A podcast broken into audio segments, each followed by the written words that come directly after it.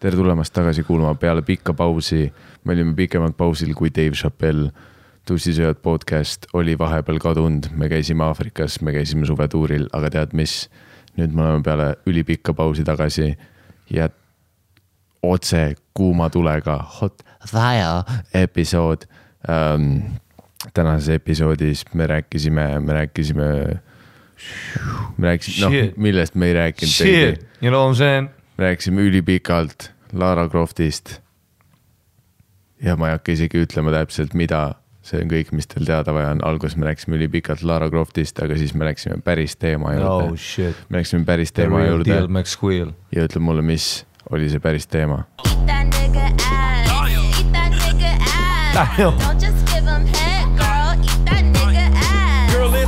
19. What do you mean? He didn't ass. Keep on going. Nigga tell his client, pull on his balls, girl, jingle like a lion. You back. I like my ass, I Shit, eat my ass like a dime. Se täällä To my place veel, vaata. To my place. Park up on my face. Now it's my turn. Girl, I hope you said your grace. I hope you took your energy drink. Just got out the shower so my ass don't stink. Eat a nigga ass till my face turn pink. How we all done? Mouthwash by the sink. Eat that nigga ass. Oh. Eat that nigga ass. Uh. Don't just give him head, girl. Eat that nigga mis te teete, naised? Eat that nigga ass. Uh. Eat that nigga ass. Uh. Me ei saa laul-, kaasa laulda. Me oleme, me ei laula me kaasa. oleme instant cancel. His booty.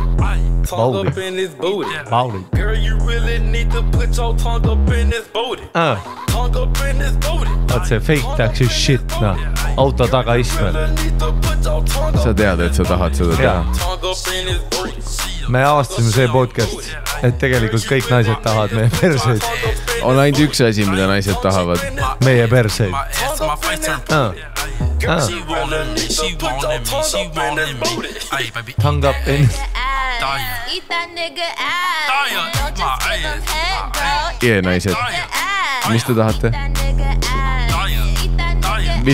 me,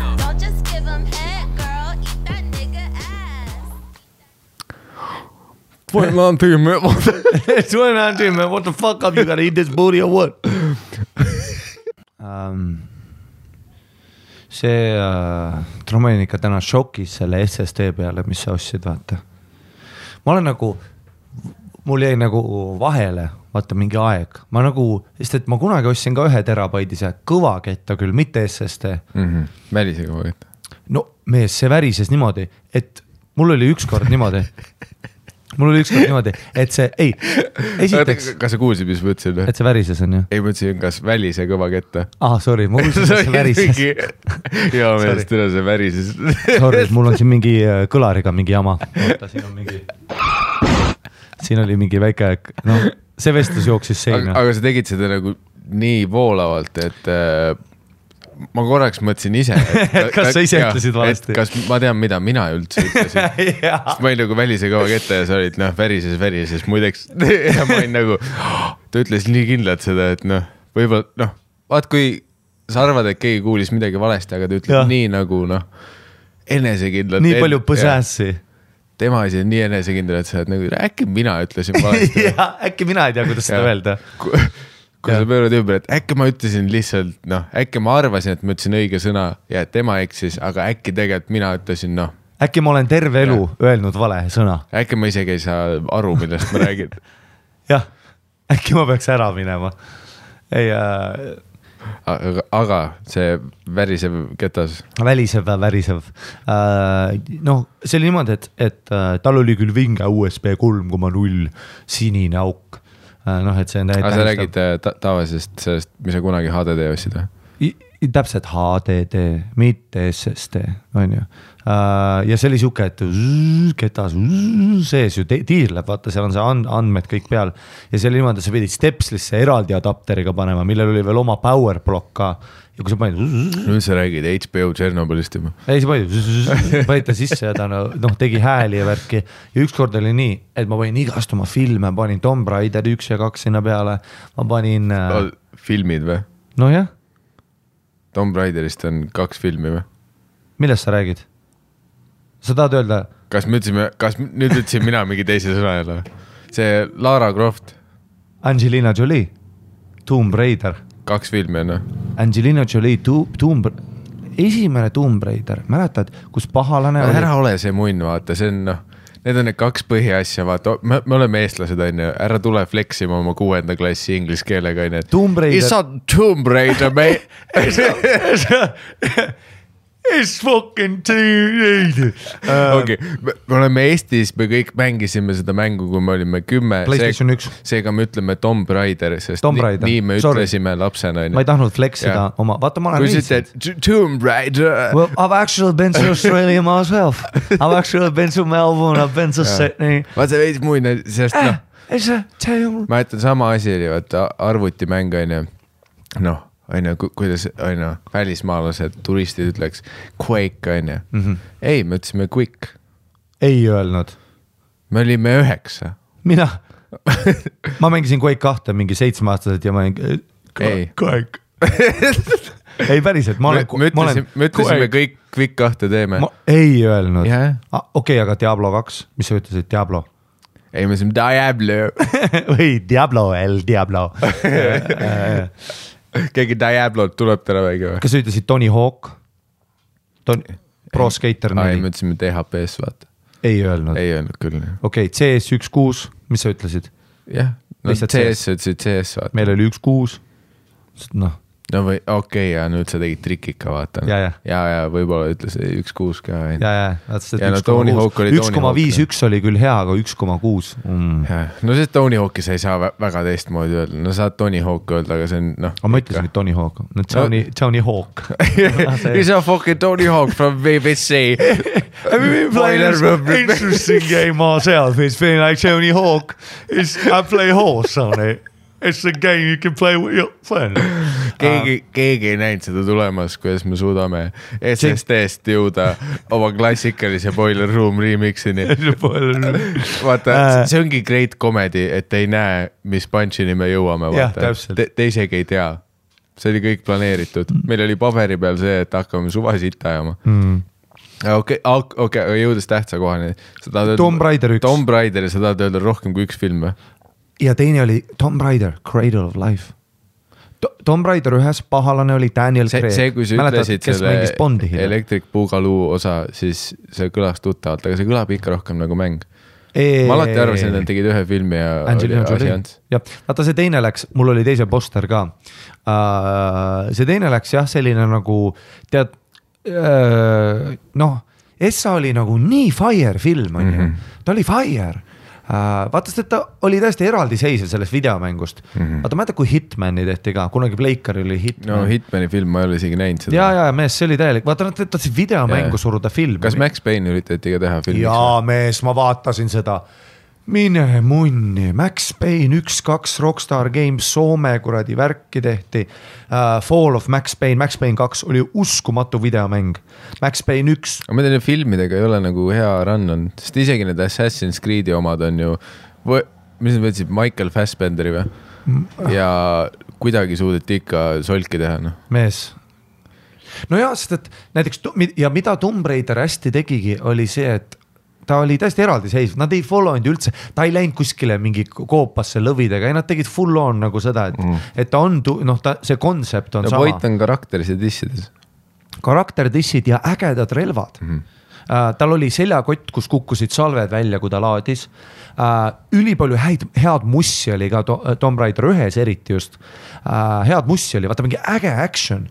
tead, ja siis noh, kas me see räägime filmist ikka või? filmist ja. mis, ma, ütlen ausalt, ma ei mäleta filmi kohta mitte siit. mäletad, kui Angelina Jolie oli pidžaamas ja teda tuldi, pahalased tulid teda võtma tema mansion'isse ei, rappellisid alla, tema rappellis vastu, ta lasi kü- külge ees jooksis, noh, väga Matrix oli ma. mäletan ainult seda, et Angelina Jolie oli see, kes täitis seda osa, aga ma filmi vapsi ei mäleta. Kambodžas duši all, mäletad, siluetist nägid nibu muideks ei, mm.. Uh, nüüd mul on tunne, kas ma olen näinud seda filmi üldse või? no ma loodan, et oled, ma ei ole kindel, tal olid uskumatud huuled, no Angelina Jolie nägi välja nagu täielik, no nagu filmiinimene vaata. aga, aga samas noh, ütleme antud rolli jaoks väga hea casting, ideaalne, kui noh, vaata noh, näiteks on ju Witcherist tehti, on ju mängust tehti teleseriaal, Netflixi seriaal Mm. mm..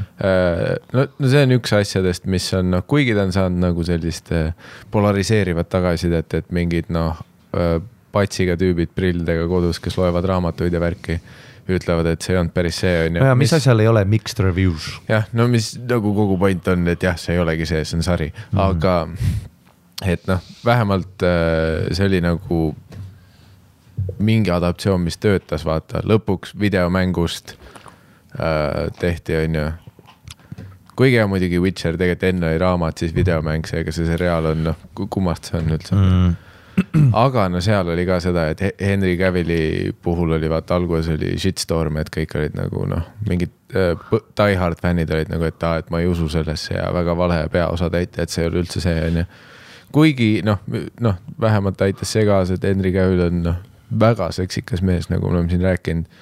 noh, suur mees ja seksikas mees, noh teeb oled sa trenni. vaadanud Youtube'is Henry Cavill working out, preparing for the role?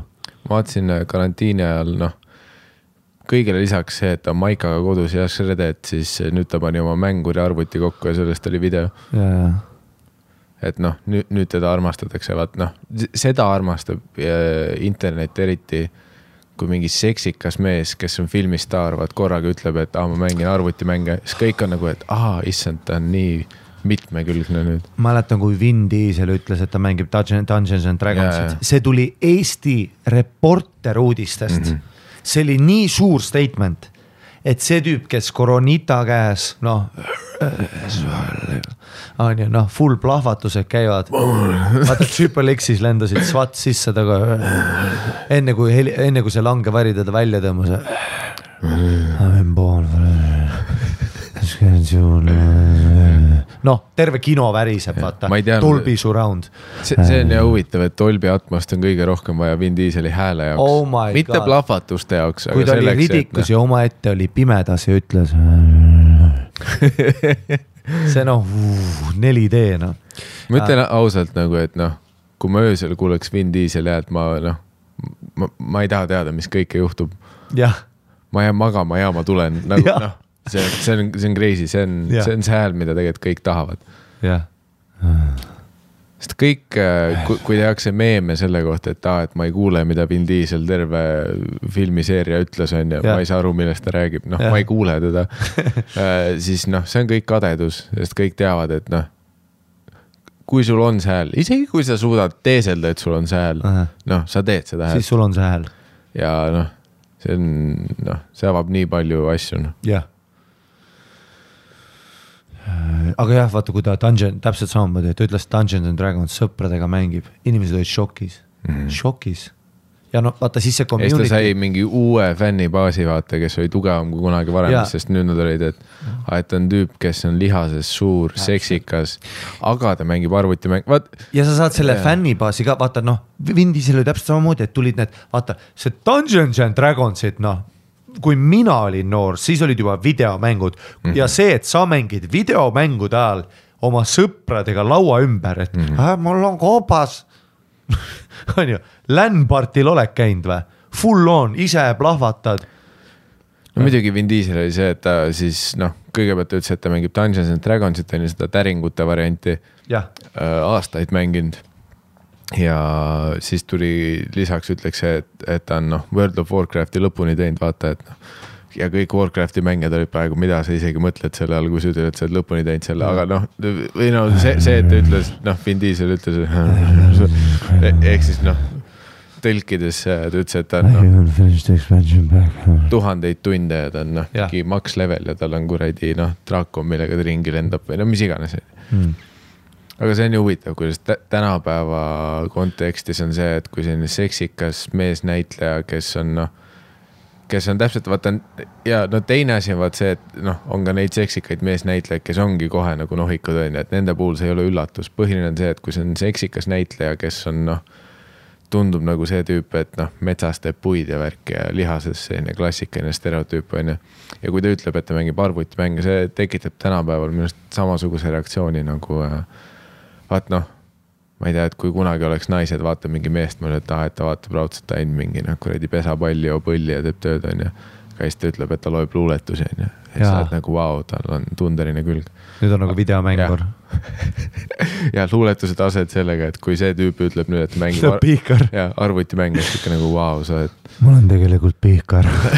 sa oled nagu, see... no pluss siis vaata, sa saad selle fännibaasi, vaata kõik need trollid, need Mm. noh, koledad inimesed, kes kodus on mm.. me kõik ei ole see, see teeb siis sa tood need kaasa. ja sest see lisab mingi inimliku faktori, vaata mm, -hmm. et korraga hakkab mingi grupp inimesi sind vaatama nagu, et aa, et sa oled ka nagu päris inimene mm. Mhm. -hmm. Sa mängid arvutimänge, sul on noh, tunded ja elu mm. -hmm.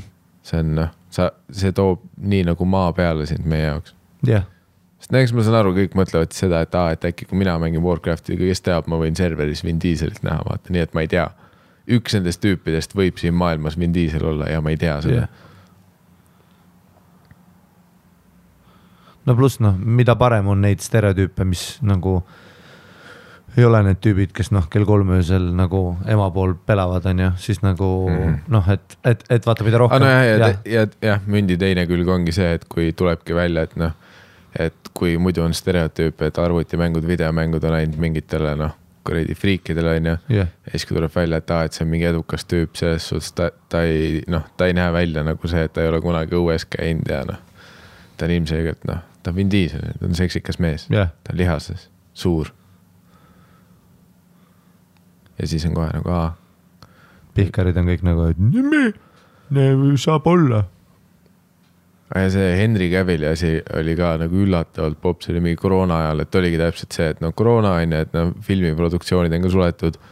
ja siis see, et ta paneb kodus mingit noh ja mingit noh, fulvad seda kuradi, tänapäeva kuradi mängurite need vaata, et kus sul on mingi vesijahutused ja LED-id ja kuradi noh kor, Noh., korpus on see, et sa näed kõike, mis toimub, on ju. ja, ja noh, overclock'id and shit on ju. et noh, tuba näeb nagu diskoteek välja mm. ja see on ainult sellest, et arvutikastis paar tuult põlevad, on ju Mm, et nagu mingit sellist asja pani kokku ja siis noh, inimestel oli nii kõva nagu. mm, aga samas ma, ma, ma ei hakka nagu vastu vaidlema, see oli, see oli minu jaoks ka väga kõva, ma olin nagu, et you go Henry, vaata.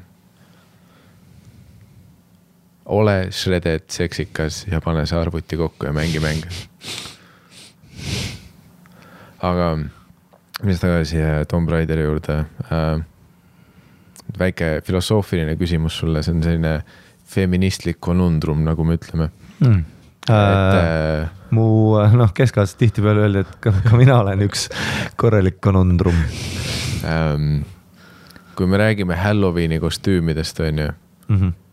Ja kui mingi tütarlaps või naisterahvas, Mm -hmm. teeb Lara Crofti jah, mm. -hmm. nii ma näen, kuhu see läheb. noh, filosoofiline feministlik konundrum konundrum. see peaks meie uus podcast'i nimi olema, muudame lihtsalt nüüdsest ära.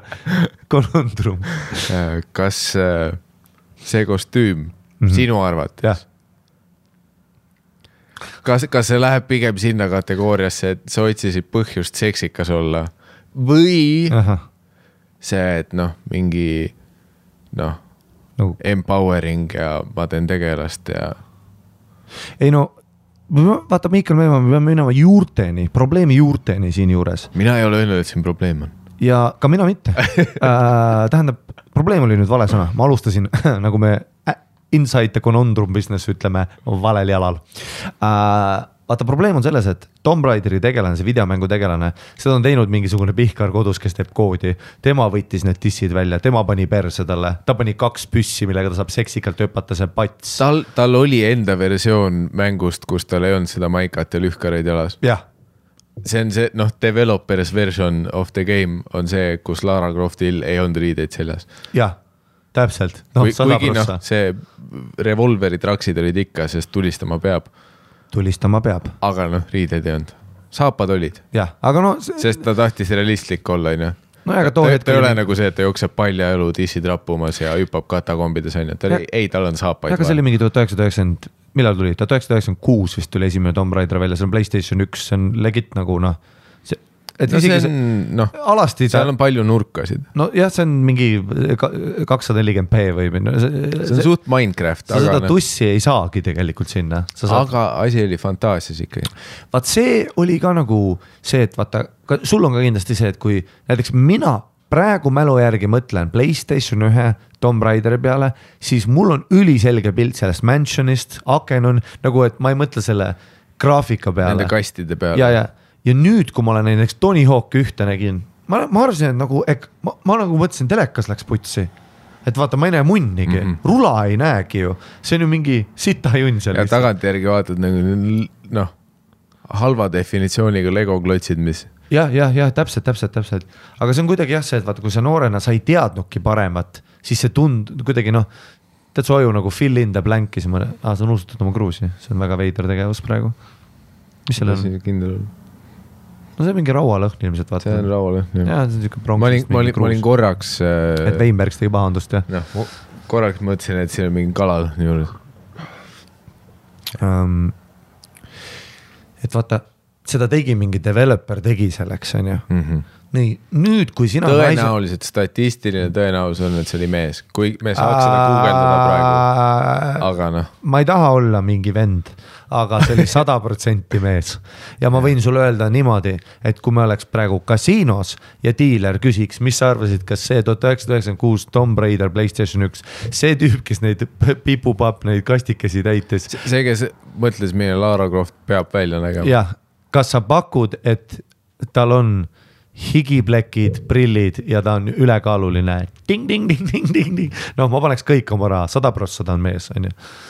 noh, kas just see, ta võib ka mingi, no see, see oleks ka. see võis ka Vin Diesel olla, see võis ka Henry Cavill olla, kui ta oli noh. Kümme. kümme. viis. et selles mõttes, et äh, nüüd sa teed siis, aga mille, millele sa nüüd siis nagu tribüüdi teed seda kostüümi kandes, kas sa teed sellele nagu kunstiteosele, mida loodi? on ju, mis põhineb sellele, et mingi Pihkar tegi nagu ikkagist nagu noh, et action'it on vaja. okei okay,, võid tegelikult, no teine nurk, see võis ka kuskil koosolekul jutuks tulla et see oli tegelikult mingi tüüp ja kui nad näitasid Pleikarile, üritasid müüa seda sinna platvormile või mm -hmm. noh stuudiole, kes iganes. vaata, umbes, aa sihukest videomängu saaks teha, et mul on rahastust Ja, vaja või- äkki see oli mingi tüüp, kes hüppas ringi seal, aga siis noh, mingi perver. või isegi äkki Lara Croftil oli rohkem riideid ja siis äh, investorite äh, nõukogu vaatas seda esimest äh, materjali, mis oli. ja nad olid nagu see, et oota, aga ta on džunglis on ju, džunglis on palav ja niiske, džunglis on väga palav ja niiske. et äh, miks tal pikad püksid on. kui ta on džunglis ja palav on, kas ta ei peaks olema jah, nabaka maikaga ja, ja noh, booty shortsidega, aga noh, sellised naiste ma matkan, aga mu kannikad on väljas booty shortsidega. jah. kas see üks plokk saaks olla ass cheek? kas te, keegi ei ole teist arheoloogia näinud või? Kas teist keegi, ta ei pea olema mingisugune butch lesbi, ta võib ka olla ja. väga sleek, seksikas ja. naine. ma ükskord on ju, käisin arheoloogia äh, see auk, kus Jah. nad ääres on, kaevavad.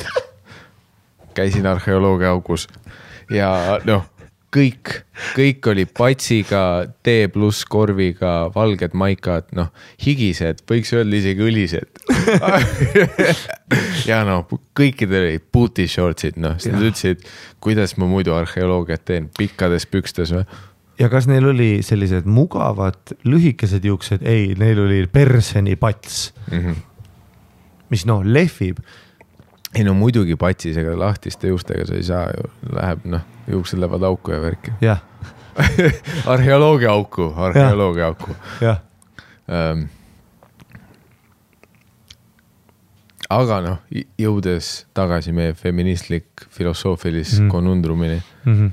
kui Okei. okay. keegi on Halloweenil Lara Crofti kostüümis, mis, mis, mis oleks sinu nagu noh, esimene mõte, mis su pähe tutsatab, vaata, kas ta tahtis, no mida ta tahtis, no ta võt-, no ta- tahad minu esimest mõtet teada? jah aa, ta võttis lihtsalt mingi noh, litsi rolli ja pani selga selle, see mm, -hmm. sest et ma, et see on ikkagi see, et ma otsin Halloweeniks seksi kostüüm ja siis. tead, kui no. Pihv on rulaga?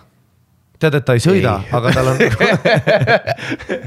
muideks ei, tead, et kui ta siis nagu ei sõida, vaid tal on see nagu käes ja see, kuidas ta isegi hoiab seda. sa näed tema nagu, kuidas ta keskelt hoiab ja see tänglib mm, -hmm. et see ebakindlus selle ümber, ta ei oska sellega või siis ta tead, oled sa näinud, kuidas nad sõidavad niimoodi, et üks jalg on nagu peal ja teine hüppab kõrval nagu. tead, et sa nagu ei sõidagi yeah. sellega, sa nagu jalutad või seda. põlvili või istuvad peal. ja, ja, ja, ja või noh, sa näed nagu ära, et aa, sa oled lihtsalt vaata, et noh, Avril Lavigne on ju. noh, kunagi mi- minu ajal vähemalt, kui need Biffid olid, vaata need emo Biffid, kes kandsid rula kaasas. sa ei tee kui sa praegu näed lap, lapsi, kes on Avril Lavigne'ist nagu inspireeritud, sa oled nagu kuradi august sa üles kasvanud. mis kurat fucking vallast sa oled. kas Jah. kodus oli ainult mingi retro peal või? jah. Aga noh, ja samamoodi oleks vaata selle, no see on mu esi, ma vaata, see on mu esimene lihtsalt mõte, kui ma läheks Lara Crofti, ma ei lihtsalt sellepärast, et vaata, ma usun stereotüüpe ja värki on ju, ma ei nagu ei taha uskuda, samamoodi nagu Henry Cavill on ju. Mm. -hmm. ma ei taha uskuda nagu ja seda see ongi kõige hullem, vaata, et noh, inimesed, kelle puhul sa usuks jah, nagu to toda nohiklikku tausta, sa elu sees ei usuks seda, et, et noh, et sul on kas keha või enesekindlus teha Halloweenil Lara Crofti. täpselt, täpselt, kahjuks nii on, et noh, see on, need on kurvad faktid, aga noh, aga vaat jah, sest et vaata, see on täpselt nagu see, tead see, et vaata, et oh, kui mingi Pihv on serveris mm. kuskilt sees, siis sa kuuled nagu tüdruku häält, vaata mm., siis noh, ma olen praktiline inimene mu esimene mõte ei olnud nagu mõndadel tüüpidel, vaata ei ta võib üli, ülipandav olla, vaata mu esimene mõte on ikkagi see, et kuhu auku sa kukkusid, et nüüd sa oled poistega Ameerika sarviservus või midagi, vaata. ma tean, millised prügikastid meie oleme, ma ei taha teada, milline sina oled. ma pole oma munni nädal aega pesnud, ma olen jobi täis pükstes. ema tegi süüa, full pihkar. onju, ja noh, ega need mu sõbrad Siimud on ka. ma tean, kui koledad meie keskmiselt oleme. nagu noh, see, et sina siia Jaa. kampa sattusid, noh, see, et sind see ei saa hea olla. ja emo tüdrukud viskasid sind välja, ägedad tüdrukud viskasid sind välja, narkotüdrukud viskasid sind välja. kunstiring viskad veel. kunstiring viskasid Rahvatants välja, viskas välja. lesbarid viskasid sind välja ja nüüd sa oled koos poistega Ameerikas armis kell pool kaks öösel um,. et see on minu pessimism lihtsalt, kui ma näen ei seda. no noh, ka stereotüübid, aga noh, tihti tekivad stereotüübid, noh, kohtadest. jah, stereotüüp on stereotüüp põhjusega. aga nii me jõuamegi ringiga sinna vaata, et noh, sedavõrd me oleme psühholoogiliselt rakendatud, et kui sa oled Halloweenil Lara Crofti kostüümis ja noh, sa oled usutav Lara Croft, mis tähendab seda, et noh, tissid perse on ju, noh, oleme ausad, on ju see. see, see Lihtsalt,, noh. see maika punnitab ja nendest puutishortsidest piilub asju lihtsalt. noh, autod sõidavad mööda. Lihtsalt sihuke, kui sa kõnnid Halloweeni peole, siis noh, see, kui sa kõnnid. aga, ja sealt tekibki see on ju, et siis noh, kui sa oled see päriselt noh, nii et me olemegi, mine munni, sa oledki Lara Croft, jah, siis see automaatne kahtlus, mis tuleb, on see, et noh, kuna sa nagu täidad füüsiliselt selle rolli ära, siis me elu sees ei usu, et sa isegi tead, kes sa oled, vaata. ja, ja, jah, noh, et see ongi sa guugeldasid sexy ass kostuum sexy bitches, ja Halloween sexy bitch, Halloween.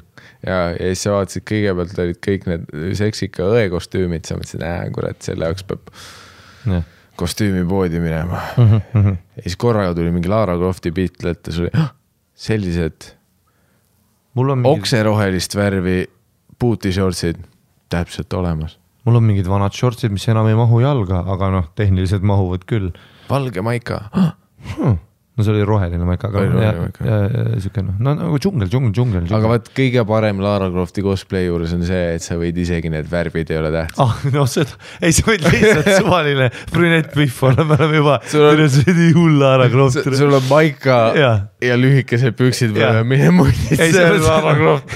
noh, E3-e praegu kolme, ei ole Halloween isegi, aga sa oled Lara Croft. ega need E3 konverentsil ei ole, aga need tüübid, nad ei noh, nad ei vaja palju selles mõttes, et noh, sa võid ikka suht noh, keegi meist ei vaja palju noh. ja sa võid patagli ka olla, sa võid tüüp olla maikas ja nad on ikka. sa oled patsiga tüüp, maika ja puutishortsid. metsatölli bassist puutishortsides. tule selle Lara Crofti.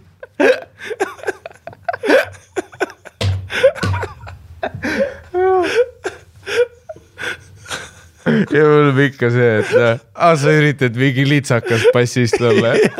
aga sa tahad kätte saada või? see on ka kõige hullem, vaat see järgmine meeste stereotüüp, et mõtle, okei okay,, ja siis pannes kõik need maailmad kokku, et mõtle, onju. Sa oledki see, onju, aastaid üritan stereotüüpide vastu võidelda, vaat ma olen ilus naisterahvas, mul on dissid ja perse. ma kuradi mängin arvutimänge ja ma tahan Lara Croft olla, sest see on see, vaata kuradi noh, asi, mis mind pani mis iganes asjadesse uskuma, onju, et naised saavad ka saltosid katakombidest teha. saltosid, püssid käes.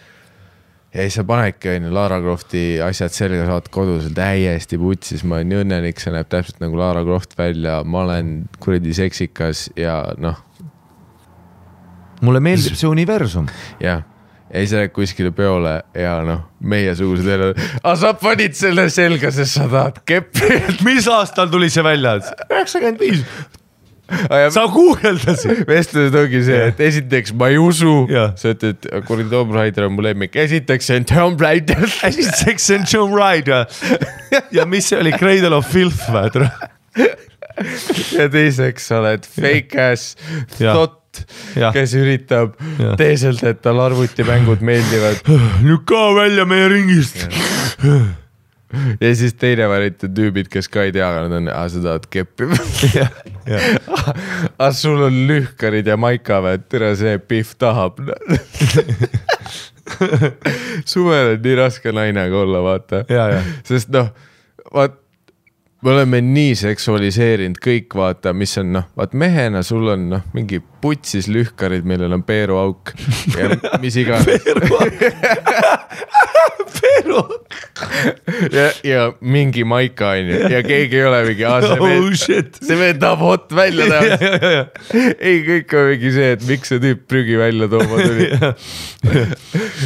kuradi white trash jah, aga vaat naisena paned suvel maika ja. Lagunevad ja lühk- teksad. ja lühkarid, noh, vaat kõik naiste lühkarid tüübid on kohe, aga sa tahad keppi saada. aga sul on lühkarid või Jah. damn girl, Damn girl.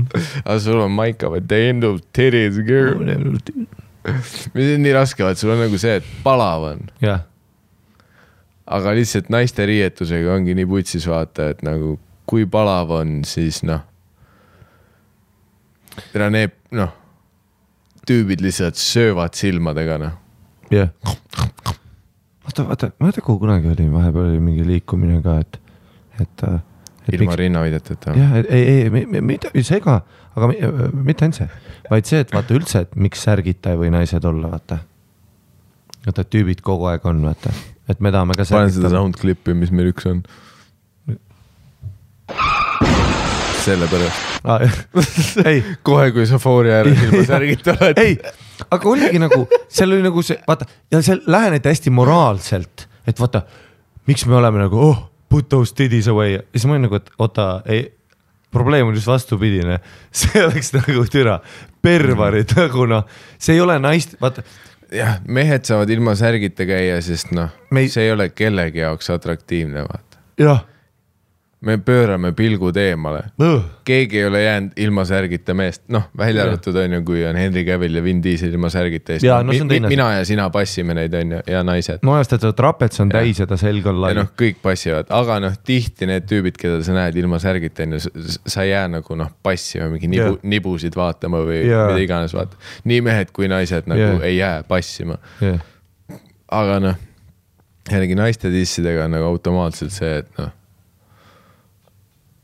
Seal on see, et nagu inimesed jäävad passima, jah, et noh olen mitu korda teinud seda, et Pärnus mingi vilistan, jalutan ja ma alati lähen sinna nudistide ranna poole, kus on ainult naistele, vaata mm. -hmm. ma ei tea, kuidas see iga tee viib sinna alati lihtsalt.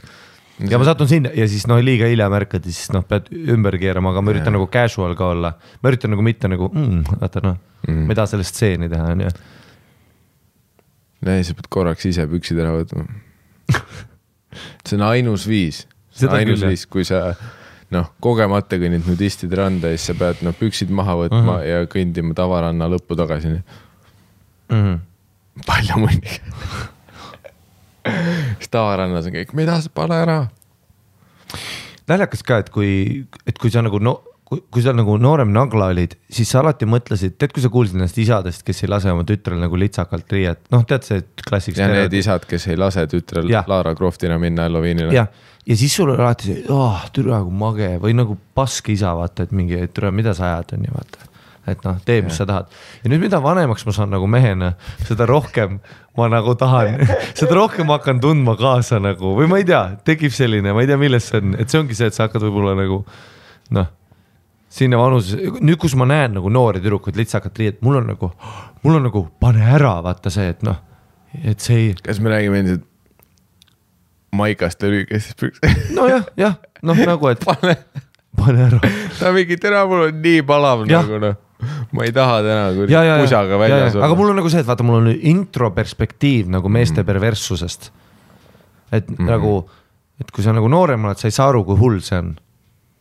Nüüd mida rohkem ma nagu olen mm. näinud ja kuulnud ja sa tead enda, no enda yeah. pea sügavusi ka juba no tunned see. ongi see raske osa, vaat kui erinevalt me vaatame booty Mhm. shorts'e ja maikat. kui suvel mees kannab, sa oled mingi, aa muidugi täna on palav ilm, aga kohe, kui noh, naistel on need, siis noh, mehed on noh, radarid käivad mm, -hmm. see Mhm. Predaatori kuradi klikk-klikk-klikk noh ja, ja klikk, klikk, klikk, klikk. ja see soojus kuradi andur, noh, heat vision on peal ja, ja noh., ja sul vaata ja, ja sul on muidugi, ei, kui ma näen, kui ma näen midagi nagu sellist, vaata noh, et, et, et noh, näed midagi see ka mingi noh, selline liiga revealing outfit on ju mingil noorel tüdruk, mu esimene instinkt ära, ära, ma vaatan kohe ära, vaata, sest ma mm. tunnen inappropriately, aga ma tean sest et ma näen, mis teised tüübid teevad või nagu olen olnud mm -hmm. olukordades, kus sa näed, aa ei, tüübid ei tee nii, vaata. nagu tüübid ste-, stare down ivad, vaata julgelt. -hmm. ja noh, nüüd sa nagu tead, et sellised vennad on olemas, on ju. või noh, selline nagu mm, -hmm. see on päris maailm, on ju. ja nüüd mul on nagu see, et nüüd mul ongi nagu, tule ma ei kujuta ette, ma ei kujuta ette olla nagu noh, nagu tütarde isa, vaata. noh, see oleks panic attack after panic attack ma oleks kõige konservatiivsem, mul on, ma oleks kõige konservatiivsem, noh, ma oleks full on, et hommikul räägime juttu. noh, ma pean igaks juhuks kindlaks tegema, et vaata, et sa ei vihka mind, on ju, või midagi, on ju. et siis sa no lähed, vaata noh. Lähed eriti nagu crazy'ks ära, on ju. riides, noh, ma ei tea, ei käi väljas, noh. sa ei noh, püksid pikad, varrukad, on ju oleks mingi tuhat üheksasada kakskümmend majapidamine kodus. sest ja mõtle isegi na- naisena on ju, kui sa oled suvel ühistranspordis, no vitt palav on, on ju, sa oled linnas, no lihtsalt. no konkreetselt vitt palav. maika ja booty shortsid on ainu, ainus variant on ju, kuidas sa noh, pilti kotti ei pane.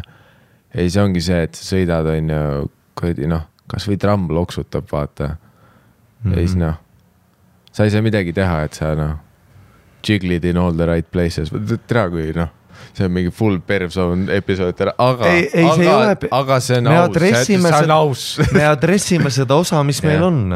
see on elu noh see on sama nagu, kui päike loojub või tõuseb, sa vaatad. Jiggly Jah. in all the right places. aga ma mõtlengi, et see on nagu... Michael Bublé uus jõuluhitt. see oli, see oli, mul ei tulnud meelde, mis asi Michael Bublé, Mul ma ei mäletan lihtsalt mingi noh. sa hakkasid Frank Sinatrat tegema. see ma isegi ei tea, kes see Barry White või. on country, see on Joe Rogani uus lemmikartist. aga ma ütlen nagu, sest äh, no vot mehena vaat sa tead ikkagi ühest või kahest kogemusest, meil ilmselgelt ei ole palju neid, onju. Aga noh, vaat sul on mingi selline äh, loomalik instinkt on ju, mis on kuskilt ürglooduses säilinud, et kui keegi vaatab sind, sa veits tunned seda, on ju. isegi kui sa ei näe seda siis sa tunned seda Jah. ja noh, vaat mehena sa oled vahepeal tulnud, sest seda ei juhtu tihti, on ju. selle jaoks on mingi väga harvad olukorrad, noh. aga ma mõtlengi, et on ju, kui sa oled nüüd selles meie noh, kuradi Kopli Lara Crofti episoodis, kus sa oled lihtsalt trammi peal, on ju, suvel, vitt mm -hmm. palav on mm. -hmm. sa oled lihtsalt maika ja booty shortsidega. no see ei pea isegi vitt palama, sa võid lihtsalt tunda seksikana kasvõi niisama, onju.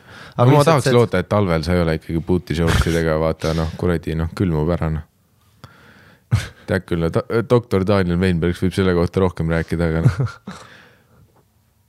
aga siis noh, ja siis ongi onju, sul on klapid peas, sa kuulad noh, seda uut äh, Megan Thee Stallioni ja Cardi B lugu onju. noh, see, mida naised kuulavad. no I m a bad bitch, noh, kõik on see, I m a bad bitch, bitch, bitch, I m a bad bitch. I m a suck a sucker, your dick Look at these motherfuckers wanting some of this bad bitch. I'ma take your money. I'ma take your car. I'm an independent woman on a tram. ma pussy fat, My pussy fat. ma pussy fat, ma teddy big, ma pussy fat. Ah, queer, queef on your face.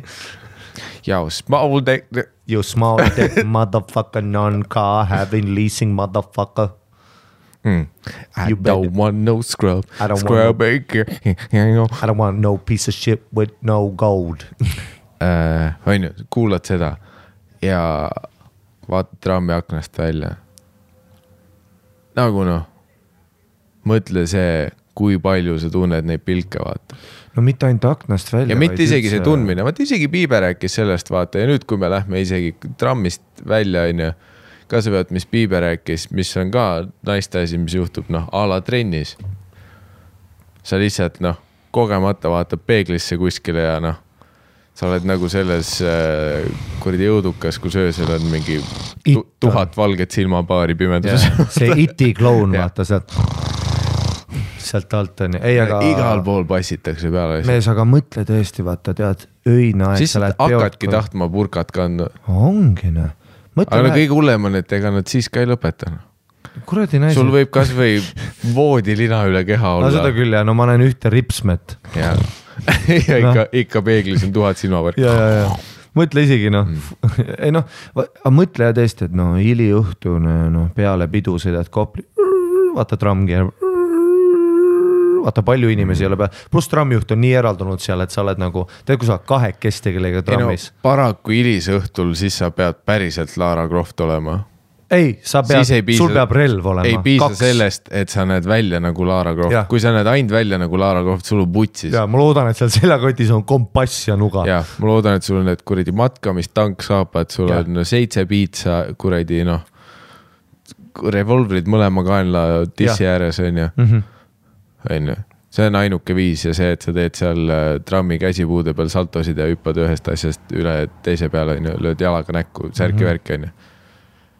ma ei kujuta ette, et hoiadki seal nööris kinni, vaata, kuulad mussi, vaatad aknast välja ja siis trammi teises otsas on see tüüp lihtsalt mm. istub, onju, ja siis sa tead selle lõõtsa vahepealt, vaata kurvi ajal, näe, vaata noh, ta kaob ära korraks, tuleb No pluss- tagasi pluss vaata- ja mõtle iga kord peale kurvi, kui ta tagasi tuleb, siis ta on üks iste lähemal, vaata. pluss naisena vaat see ka, et kui ühistransport on täis ja nüüd noh, isegi riietus enam ei loe, vaat kui ta on nagu see kilukarbi täis. sa oled mehena, sul on alati see, et kui sa oled ühistranspordis, sa oled nagu vittu, keegi on vastu mind, vaata Mm -hmm. sest noh, sul ei tule isegi pähe, et keegi võib vastu olla sellepärast, et ta tahab vastu olla. jah, ja see, et kas ta praegu õõtsub bussiga ühes rütmis või mingi vend kuradi noh, hõõrub ennast vastu mind lahti. mu õde rääkis mulle ka, et Poolas kunagi läks kooli ja rääkis ka emale niimoodi nagu casual'i räägib, vaata mm. -hmm. tere, täna oli nii sitt, vaata, et noh, olen bussis ja siis vaata noh, üks vend tuleb, surub oma munni vaata vastu mulle õlga onju. noh, et ma istun seal vaata, tuleb lihtsalt munni suruma vaata mm, -hmm. siis tõused püsti, siis surub munni juba puusa, tuleb järgi niimoodi vaata. siis läksin maha, läksin järgmisega, no jäin kooli hiljaks, vaata ma olen nagu, et oota. mida? Ja see nagu- eriti putsi, vaat see on see mõte, päevasel ajal inimmassi keskel. ja see ongi vaat see, et no selles suhtes, kui sina ei ole see inimene, kelle vastu keegi munni hõõrub, siis sa oled ilmselgelt mingi, aa ei kuradi, meil on on ju, noh buss on lihtsalt rahvast täis, me olemegi kõik koos, vaata, et noh. Sorry kullaka, aga on ju, me oleme kõik kellegi vastu praegu. Aga point on see, et no mehena keegi ei hõõru oma riista su kannikate vastu, sest situatsioon lubas seda jah, sul ei teki isegi mõtet vaata, et see, et kui see mingi vanatädi väriseb mu kõrval, et ta Mhm. üritab kuradi noh vibreerida end vastu mind lahti onju. see ei ole mu mõte isegi, aga noh, naisena sul on kohe okei okay,, kas mingi tüüp on sees mul, sest noh, buss on täis või ta noh, nihkub iseennast kuradi vaikselt grindib lähemale onju. ei, see on noh, see oli, see oli nagu esimest korda, kui ma kuulsin üldse sellisest asjast ja noh, peale seda it never ends, vaata palju asju sa kuuled, mis asju tehakse. It never ends, noh pihku panemine kellegi ees, I never got it, kuni ma nägin mingi Chappelle show sketši. nagu sellest, mingi bitt oli vaata seal mm. -hmm et noh, et, et tead, paned pihku kuskil, näitad naabritüdrukutele, vaata oma munni, mingi vanamees siis jookseb ära, vaata. ma, ma, ma, ma nagu ei näinud, et see on üldse nagu referents siis asjale, mida tehaksegi, vaata mm., mis see on streaking või ma ei tea. ei, see streaking on see, mis spordiüritustel tehakse. mingi liputamine. ja liputamine, vot ma, ma, vot sellest ka. ma nagu ei saanud, ma ei teadnud, et et you get off no, on that on ju, siis on muidugi noh, siis sa ise hakkad porri vaatama, lähed ka tumedatesse aukudesse ei, sa mi- mingi hetk räägid mingite tüdrukutega onju või sõbrannadega ja siis kõik on mingi, ai ma olen ikka elus mitu korda liputajat näinud ja sa oled mingi. Hold up, mida? ja kõigil Biffidel ei, on, kõigil on mingi liputaja lugu. Kõik on riista näinud. ja ükski ei ole selline keskkond ega olukord, mida sa paneks kokku, et seal isegi võiks liputajale, kõik on mingi enam-vähem. ai, tere, ootasin hobujaamas trammi ja mingi vend näitas munni, sa oled mingi, mida? jah, R-kioskis tellisin hot dogi, tuli Mhm. munn. ootasin kell seitse hommikul praamina, mingi vend kuradi oli selle autosid peale juhatava tüübi Jah. kõrval tegi helikopterit riistaga. noh. olin comedy show'l ja järsku üks vend selja tagant näitas munni mulle noh. ei igal pool ikka noh. ja see on nagu ja no muidugi jällegist power dynamic difference on ju, et noh, kui mina-sina Barcelonas nägime seda riista, vaata see tüüp mm., kes Frankensteinis oma riista.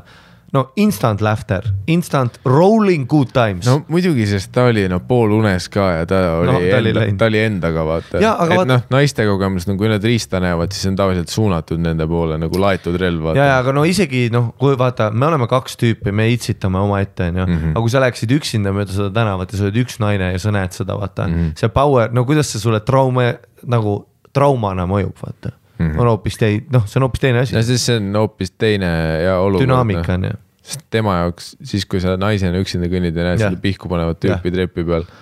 sest et juba mina, sina, me ei unusta kunagi seda, ma mäletan seda munni ja seda nägu, mäletad, silmad krussis, pea oli vaata täpselt seal Jah. nurga vastas. noh, ma ei unusta seda mitte, ülikond, ma ei unusta seda mitte kunagi. no mehena võib-olla sarnane olukord oleks see, et kui sa kõnnid üksinda noore poisina pimedas koju. See on mingi sketši vend, vaata kuskil ja sa mõtled, et kas see tüüp tuleb tegema seda vana hea suitsu on trikki või. jah, jah, et see on u- ma juba umbes, kardan, kui sa ütlesid, et ma olen, üksinda. umbes see paralleel on ju ja mõtle, naisena Jah. sa oled see väike poiss terve elu. mm. -hmm. iga olukord on see, kas suitsu on, aga see ei ole, see ei ole see olukord, aga Jah. see on nagu samal tasemel. See, kui mingi vend paneb pihku, on juba noh, sama tase on ju.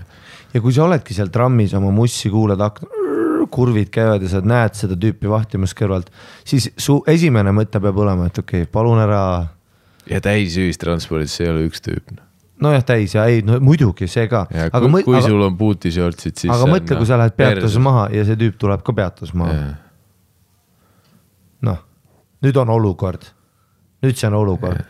kas sinul on niimoodi olnud, et sa oled ühe tüdrukuga koos läinud ühes peatuses maha, hakata samale poole minema ja sinu legit, noh, mina tean, ma olen nii hyper aware ka võib-olla vahest vaata Jaa. ma tean, mida sa võid arvata. ei, mul on ülipalju seda olnud, vaata, et kus äh, alati oli see, et noh, selles suhtes sa tead mind, ma nagu noh, automaatselt kõnnin aeglaselt. jah, nagu kui mul ei ole kuskile kiiret, siis minu nagu loomulik kõndimiskiirus on üliaeglane.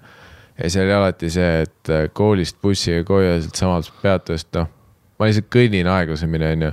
aga no tüdrukutel oli alati see ka, et nad kõndisid ka ülikiirelt nagu noh, nagu mul ei tule meelde ühtegi tüdrukut, keda ma oleks nagu näinud, kes kõnnib aeglaselt. oled sa kunagi näinud noh. Mustamäel lihtsalt noh, sprindib mööda, vaata see yeah. jalad on pulksirgelt ja tõkk, ja tõkk, selline tõkk. kiirkõnni teema ka. ja, ja, aga oli-, aga see on ilmselt sellest ka, et noh, nad kardavad.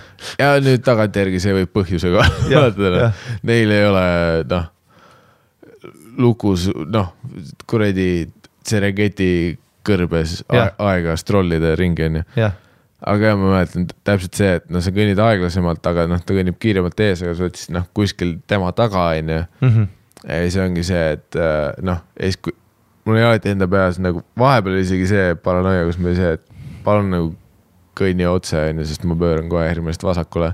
ja siis, kui tema pööras sinna Issand. samalt tänavalt ära, kus mina pidin pöörama, siis ma kohe, et okei, okei, okei.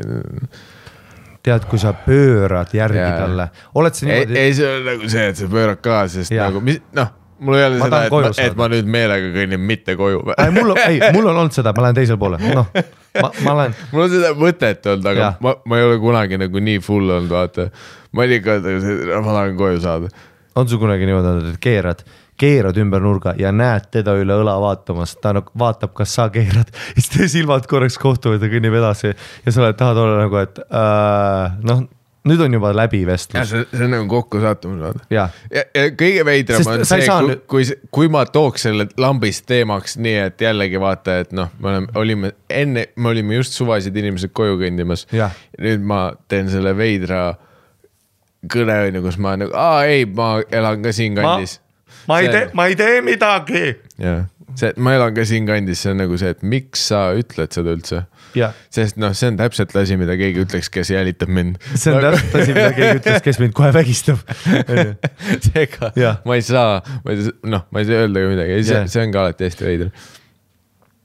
ei, mul on legit seda olnud ülitihti seda, kus keegi tüdruk kõnnib samas tempos nagu mina et mul on vaja ka kiirelt saada, aga kui ma nüüd üritan, Pihvik on nüüd alati kiirelt, onju, ja kui ma nüüd üritaks kiiremini kõndida, ma juba jooksen. ja kõige hullem on et, kiire. et vahepeal mul on see ka, et okei okay,, selle teeks palju lihtsamaks, kui ma sinust mööda lähen, aga siis mul on see, et vittu nagu noh. siis mu tempo peab terve tee olema sa. kõnnid sellises tempos, et ma peaks sörkima koju, vaata. ja Aga-, ja nüüd on veider, et mis ma olen Texades tüüp, kes jookseb sinust mööda ja Jah. otse minema kuskile või. jah, et noh, mis crackhead ma nüüd olen. aga mul on ka kiire, ehk siis nüüd, kui ma kõvasti aeglustan, sa keerad mul kõik graafiku putsi mm. -hmm. ma jään trammist maha jah, mul on kiire, aga noh, ma ei ole nii kiire, et ma sinust mööda kõnniks. ja ma ei, ma, ma, ma, ma ei sa, sa peaaegu sprindid, neiu, Jah. neiu, te sprindite aga samas ma saan aru nagu naise vaatevinklist. sa ei taha, see on ka riski move, vaat see, et äkki ma jään seisma ja seon oma noh, kingasid, millel ei ole paelasid äh,. äkki ma seon neid, onju, sest noh, see Ta- tekitab selle ohufaktoriga, mis siis, kui ta mind päriselt jälitas ja ma nüüd seisma jään, jah, sest nüüd sa oled mul käes mm. -hmm. et seal on ikka see. see on, see on noh, see on üks äh, Wild West, ja nii lihtne asi, vaata, me lihtsalt noh, me kõik peame lihtsalt koju saama kuidagi. Aga see, et isegi noh, see osa on nagu metsik, metsik sõit lihtsalt noh. mm. -hmm. aga see ongi see, et yeah. minu nagu paranoiline mõtlemine ongi see, et ma saan, ma loodan, et sa arvad, et ma vägistan sind või noh, saad aru, et ma nagu, nagu, et noh, ma loodan, et sa, et sa oled piisavalt tark, et See- saad aru, mida mina mõtlen, sest kui mina praegu mõtlen ja sina ei mõtle, sina fuck up'id. ei, see, see on noh, need kuradi seitsmenda ringi peal mingid psühholoogilised mängud ju. ei no, et sa teaks, et ma tean, et sa tead, türa. Sul veab sellega, et mina sul veab, et mul veab, et sul veab. sul veab sellega, et mina tean, et sul vahest ei vea, aga noh, ma ei vägista sind, aga sul veab, et ma ei tee seda, sest ma võiksin olla keegi, kes teeks seda. kuigi tagasi mõeldes, siis minu need olukorrad olid siis, kui ma olin mingi kuusteist ja seljakotiga koolist koju tulemas. ei no mul on terve elu olnud hirmu. mis oleks üks kõige veidram mingi predaatori roll, jah, kus see on nagu sinust noorem tüüp seljakotiga koolist koju kõndimas. jah, sest ja kui me enda olukordade peale noh, tegelikult nüüd mõtlen, siis ma isegi ei näinud ohtlik välja, vaata. samas, kes teab, kes teab, mehed võivad kujutada ohtu ka siis, kui nad on kuusteist seljakotiga ja veidrad emod. jah. nagu Popov rääkis, et mingi neljateistaastased andsid talle nuga või midagi, vaata. äh, kangiga ja üritasite näppu otsast saagi. kaalu, kaalusite. ja see, see hetk, kui ma sain teada, et Popovit on tänaval rünnatud, siis ma olin nagu see, et ma ei jaluta mitte kunagi mitte kuskile. kui teda rünnata sest et ma olen ka uskunud seda bullshit'i, vaata ei mehi ei rünnata, liiga Jah. suur risk. ja siis ma olen nagu, no jaa, kui ma ennast näeks, see on ka ikka fifty-fifty.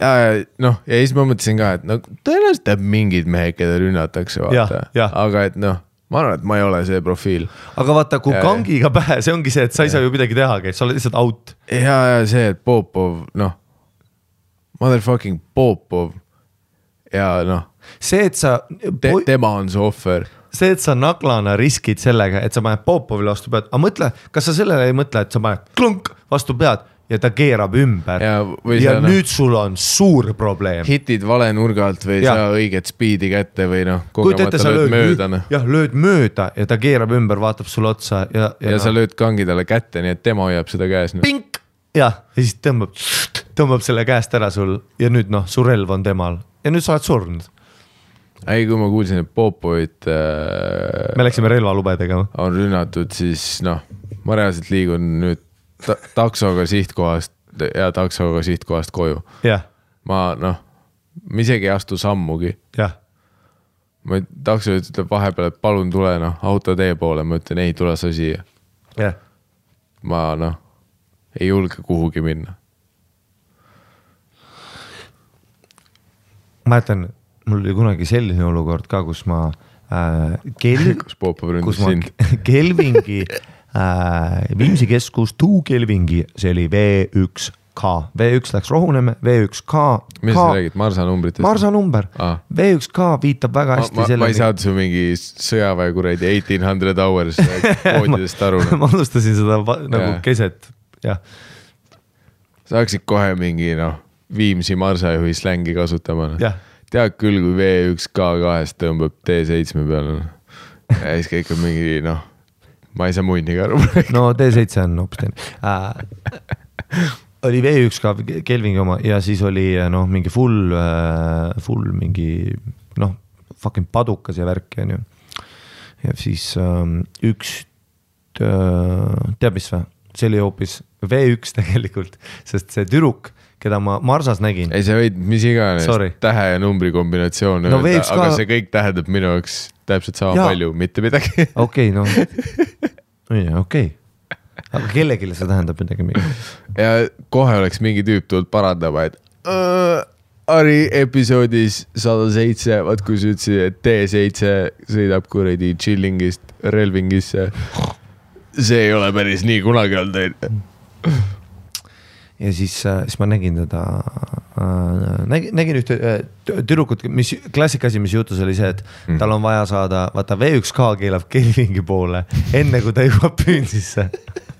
no ma räägin nii nagu on. ei, seda on nii maailmas sees. ja, ja, ja, ja peale Püünsit on. Rohuneeme ehk siis Viimsi nagu tipp on ju, Viimsi poolsaare tipp on ju. ja, ja, ja. seal, kus Lennart Meri elas kunagi ähm,.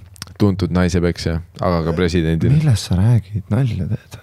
Lennart Meri on notorious naisepeksja. see podcast võib läbi saada, sellepärast meil tuleb. selles suhtes see ei ole ametlik info, ma Meil tuleb, kuulsin noh, saunas ühe tüübi käest seda., noh, meil tuleb siin Robert Kõrvits tuleb noh, varsti teeb mingi. Lennart Meri saadab arve meile praegu, ütleb, see on laim ja ma kaotasin tohutult eurosid. maine ja ja jumal. see, et kui sa ütlesid, et ma kunagi olin võib-olla naisepeksja mingi tüübi sõnul, keda sa Nõmme turul nägid. Sest oleme ausad, see on see, mis ma ütlesin. jah, ma isiklikult ei öelnud midagi, jah, ma isegi ei oma arvamusi ja siis äh, mm. -hmm. ah,, ja siis öö, klassika asi, mis juhtus, et, et enam ühte seda marsat ei läinud Kelvingisse, kuhu sel tüdrukul vaja oli saada, onju. aa jaa, ja ta tuli sama, samas peatuseks, kus mina püünsin oma, onju. Mhm. ja mina kõndisin koju, kui tema hakkas mööda, noh, torm väljas, vaata jaa. hakkab mööda metsa kõndima, mis mina tegin, oli jõudsin koju ja korraks mõtlesin selle, mõtlesin, oot, aga ma tean täpselt, mis teed pidi ta kõnnib, väljas on üliputsis ilm. võtan Fordi, viskan ta koju ära, vaata, lähengi teen väikse sõidu, onju, ma arvan, et sa olid, las ma pakun, sa olid kaksteist mingi neliteist, viisteist, hmm.. jah, põhi, põhi Fordi igane. noh, Ford Focus C-Max, see on mu lemmik, et sa 2004 mudel. neljateistaastaselt sõitsid autoga rohkem kui täiskasvanu. ei, aga ja, ja sitaks ka kusjuures, nagu sitaks, nojah, sest jah, ta on kõige parem aeg ilma lubadeta sõitmiseks. täpselt. mu ema, mu ema ütles alati on palju halvem ilma lubadeta sõita. ja mu ema ütles alati, kui lollusi teed, siis teed seda enne, kui sa saad noh, täisealiseks vaata mm. -hmm. see on nothing to lose. pluss Viimsi too ajal oli, mees, kõik sõitsid kuradi autode, rollerid, kiivrid ei olnud, noh, see oli täiesti wild west seal on ju. pluss kõik olid mingid rikaste inimeste lapsed, vaata, kõigil olid ATV-sid, asjad mm. -hmm. et noh, ma isegi ei mõelnud selle üle, et see veider oleks, on ju. ja siis ma sõitsin, mäletan, sõitsin sinna, sõitsin Kelvingi teele siis ja siis näen teda seal vihma käes jalutamas ja tõmban koomale ja tõmban nagu akna lahti. ja see pilk, millega ta mind vaatas, nagu see puhas hirm tema silmis, kus ta nagu oh shit, see on see tüüp marsa pealt, vaata mm, -hmm. on ju, noh ta oli legit mingi kümme või midagi ja mul oli peas see, et oh, sa arvad, et see on midagi, vaata, ma mingi mõtlesin täiega, ei jumala hea, vaata, et viskan ta koju ära, vaata niikuinii tahan sõita veits ringi ja värki on ju mm.. ja siis noh, peale seda, kui ta on juba mingi viisteist minti vihma käes jah, kõndib. ei kõndis suht ka kahjuks, noh, ma ei jõua nii kiiresti nagu, ma tegin oma parima, aga selle. see, kus ta on kodu ukse ees ja sa jõuad autoga järgi ei. olnud, ei olnud. seal oli see pikk selline valgustamata koridor ka veel ja kui ma läksin, siis ma mäletan, mul oli ka niimoodi, et ta istus autosse, türa, tal oli nagu, ta istus nagu ta hirm- isegi istus autosse ja või? hirmust vaata, sest see on, mees, see on kottpime metsatee, siin mm. ei ole valgustust ega sittagi. Vihma sajab ja mingi Ford Focuses vend, vaata teeb akna lahti, see on full on konflikt juba tema peas mm.. sest mis sa teed, ei astu või, siis ma sõidan sinust üle, tule kepin ikka sind onju, või noh, nagu selles mõttes, et noh mm. ma olen neliteist tirane, respect my authority. ei, aga ma olin ikkagist nagu märgatavalt vanem temast, küll seda ma no, mingi viisteist, kümme või midagi sellist, ma pakun, onju. ja mul oli niimoodi, et oh my god, ma nagu ja kui ta autos istus, siis ma nagu kõik hakkab klikkima ära ja mul ei ole piisavalt nagu enesekindlust, et seda dressida ka vaata mm. -hmm. siis ma lihtsalt vaikuses nagu viskan ta koju ära ja siis ta ütles ka, et aa, et vaata, et, et ma mingi käisin, no olen veits hilja, hilja peal, vaata ula peal ju, ma ei taha, et mu vanemad näeksid autot ette tõmbamas, vaata, see tundub eriti sketši mm.. siis mul on mingi, muidugi, tule, see on veel sketšim ju. kujutate, kui paps on mingi viieteistaastane tüüp Fordiga, vaata mingid Soome numbrimärgid. On mingi, ei, ma tõin teie tütre ära, mingi mine perse, vaata. ja siis ma viskasin ta seal maha ja siis ma ei olnud teda kunagi näinud peale seda, sõitsin hirmust koju mingi lihtsalt terve öö, mõtlesin, türa, oh my god. nüüd, kui ta mind marsal näeb ja värki, vaata nüüd on mingi üliveider, nüüd on mingi asi sellest, vaata onju.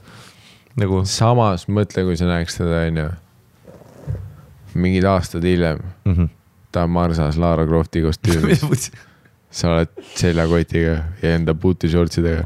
ja sa ütled, ei beebi, mäletad seda, kui ma ükskord autojuhis ära viskasin. ja noh, ma, ma eeldan, et siis te kepite. uh,. ju vist. ju vist, Miikal. Need on see, see, see on see, kuidas meie kuulajakirjad tavaliselt lähevad jah, ja siis me keppisime ja. Teeme kuulajakirja siis, kui sa selle juba teemaks tõid. ähm,. Pop that motherfucker out. ütleme kiirelt seda, et äh,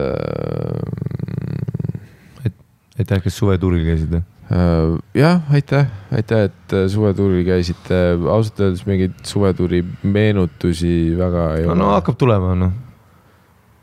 kui meil midagi meelde tuleb, siis tuleb noh, ausalt öeldes meie elu, kas sa, okei okay., on ju, jumalale üks musi, et me saame üldse stand-up'i teha siin mm. ja meie suvi on olnud ju crazy mees. juuni, juunist praeguseni on käinud nagu noh, nii kiirelt ära, sest meil on iga päev keikasid ja kui keegi küsib ka nagu, et noh, kuidas suvetuur oli, ma ei oska seda sõnadesse panna mm., sest et iga päev oli mingi full rämmar, noh. ja sest vaata eelmised aastad olid ikka nagu rohkem see, et äh, see nagu stand-up'i osa oli veits väiksem ja rohkem oli sellist hängimist ja noh, pidutsemist mm. -hmm. siis see aasta oli nagu noh, ikka võiks öelda, et töine noh.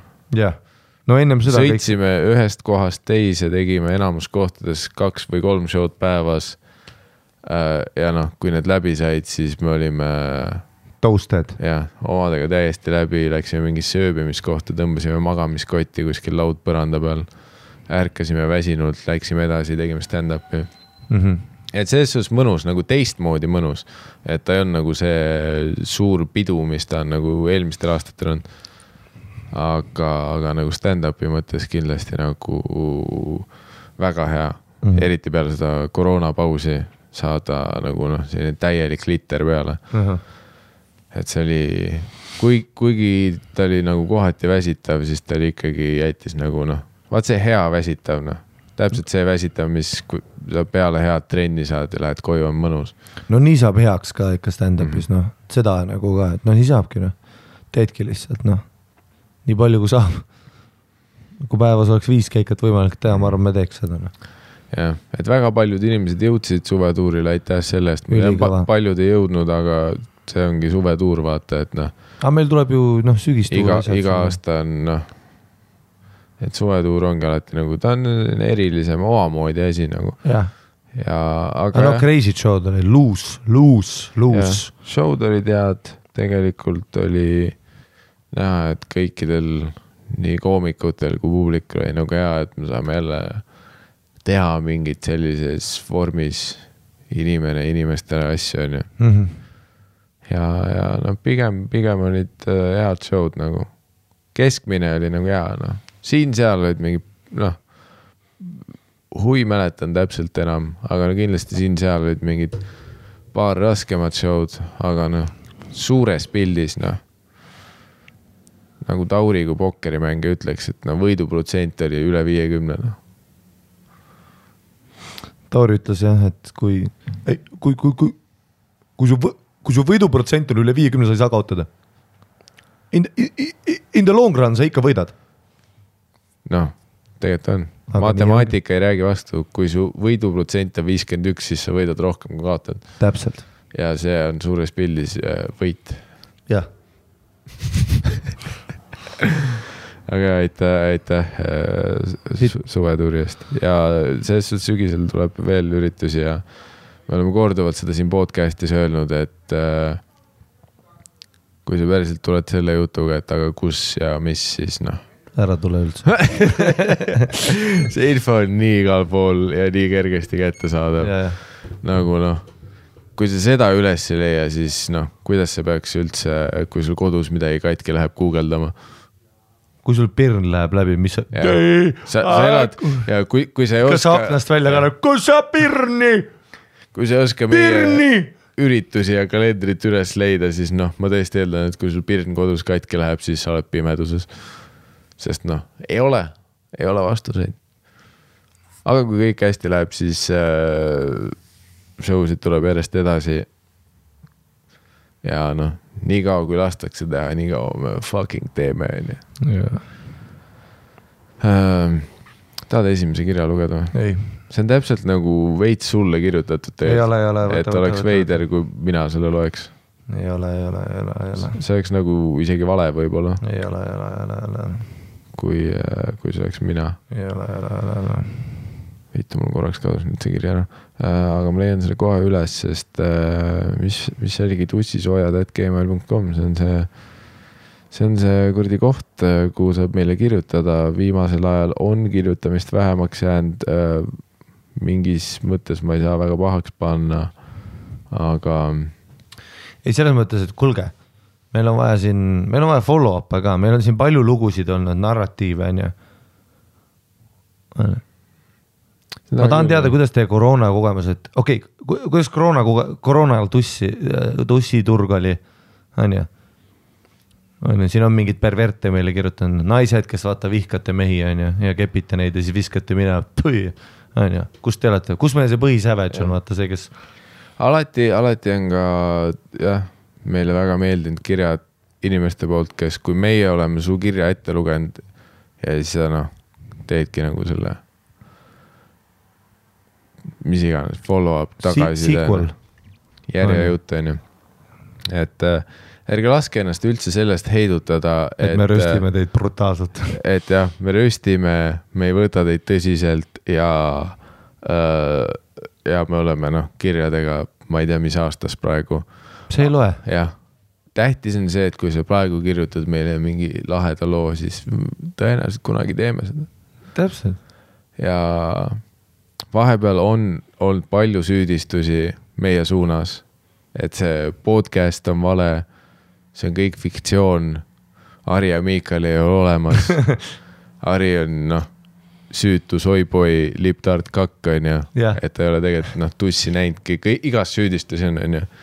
Ja kõige levinum on neist see, et noh, no klassikaline on see, et tussisööjad mõtlevad ise oma kuulajate kirju välja, mis on noh, ilmselge, et me teeme seda.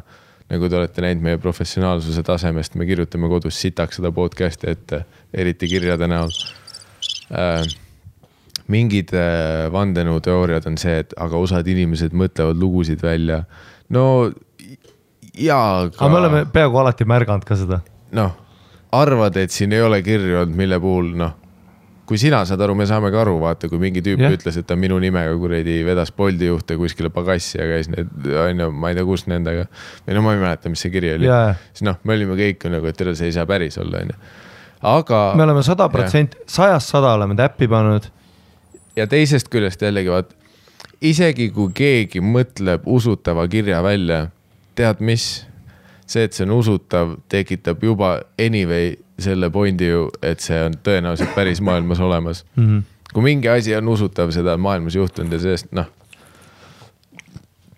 muidugi selles suhtes, kui noh, sa kuradi võtad kodus 5G maste maha ja arvad, et kõik meie kirjad on tulnud noh, ühelt patsiga tüübilt, kes mõtleb neid jutte kodus välja siis meie ei saa takistada sul 5G maste maha võtmast, onju. see on sinu elutee, olla haigla ees ja karjuda, mis koroona, ma ei näe kedagi. jah. Kas kellelgi üldse on kedagi, kellel on? okei kutid, hold up, hold up. Hold up, hold up, hold up. ütleme korra ausalt, onju, nagu kas keegi, teab kas keegi nagu päriselt teab kedagi, kellel koroona on ja oleme ausad, nagu kas keegi päriselt usub, et see ei ole valitsuse poolt välja mõeldud selle jaoks, et äh, majandus perse keerata kas keegi on selle peale mõelnud, et kõik valitsused tahavad lihtsalt, et majandus perses oleks või? Kas keegi on nagu mõelnud seda? me kõik teame, kui hullult teenivad, noh, sisalik inimesed kasumit sellega, kui me kõik kodudes oleme ja majandus putsis on. aga noh, kas keegi on, kas keegi on ise näinud koroonat või? kas, kutid, kas keegi teab kedagi, kes on käinud Hiinas? mu lemmik oli see, kus äh, ke, keegi kellelegi netis vastaski, vaata, et üks mu mingi tuttav suri ära. Ja siis seesama tüüp vastas sure.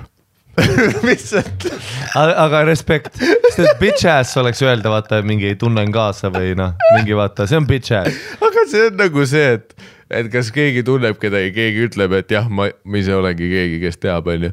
Ei, ole, okei okay., respekt, kas ma pean nüüd sulle internetis mingi mi,, mi, mida sa tahad, kas ma toon selle laiba ukse taha sulle või? no jaa, aga sina hakkasid hüppama.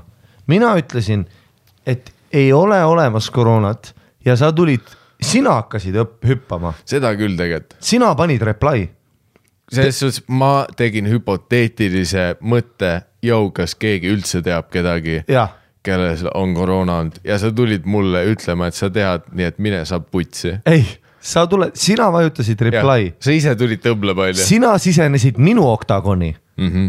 jah, sa panid praegu noh, aa, et sa lihtsalt ütled mulle nüüd või? jah, ja ma peaks uskuma sind või? sure, jah, ma lihtsalt küsisin onju. sure, ma lihtsalt küsisin, sure, bro. ma lihtsalt küsisin. Suck my dick noh, kuigi see, see paneb ka väga huvitavasse olukorda, et kui sa oledki see inimene, kes on mingi. ja et mina võtan koroonat hullult tõsiselt, ma, nagu legit tean tuttavaid, kes on praegu haiglas, mul on noh, kuradi surnud on ju inimesi on ju kõik on surnud. ja. et shit's real on ju ja siis noh, sa kirjutad selle ära, keegi paneb sure sulle ja siis sa oled mingi, Fair point, mida ma nüüd tegema pean. mul on väga raske siin debatis edasi minna. game, set, match, ma just ütlesin endapoolsed, aga no kurat, sa vollisid selle palli mulle ja ma tegin rabaku. ja see on inside tennise referents, sorry, et sa ei käinud ägedas Püünsi põhikoolis, kus oli tennis kehka asemel. ja tennisebaar. mida? nüüd on ju tennisebaar, aga see on seal Maardu ja Viimsi Mida? piiri peal. see, tennisebaar Jah.. me käisime seal, aa see see, kus me. Siimu sünnipäeval see käisime. oli mingi rugby-baar, Shout out Siim, ei, see oli tennisebaar, see oli rugby-baar, see oli tennisebaar, päriselt või? jah aga ma ju rääkisin rugby'st. Mina ei tea, millest sa rääkisid, aga see oli tennisebaar. Ei, seal oli rugby logod. ei olnud, seal olid seina peal pildid tüüpidest tennist see mängimas. baarmen ütles, et ta on endine rugby-mängija ja. selle tüübi enda kuradi mingi Siimu mingi lapsepõlvetreener oli seal, kes on mingi Viimsi, ma ei tea, tennise asutaja või midagi, ütles, et see on minu baar, ma tegin tennisebaari, sest ma olen eluaeg tennist mänginud ja ma olen tennisetreener. päriselt või? jaa, miks nii palju rugby'd siis? seal ei olnud kuskil rugby't. Ei no seintel oli need vormid. sa üritasid neile sama teha, mis mulle alguses, et sa üritad ise öelda, ei see on rugbybaar ja kõik on, mitte äkki need reketid ongi rugbybaari omad.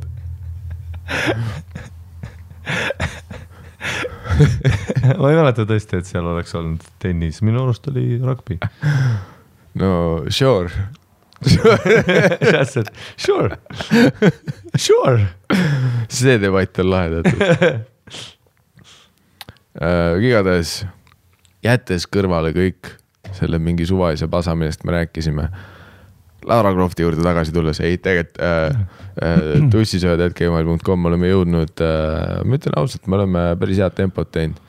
me oleme eelmiste episoodide kohta keskmiselt null koma seitse kirja per episood lugenud.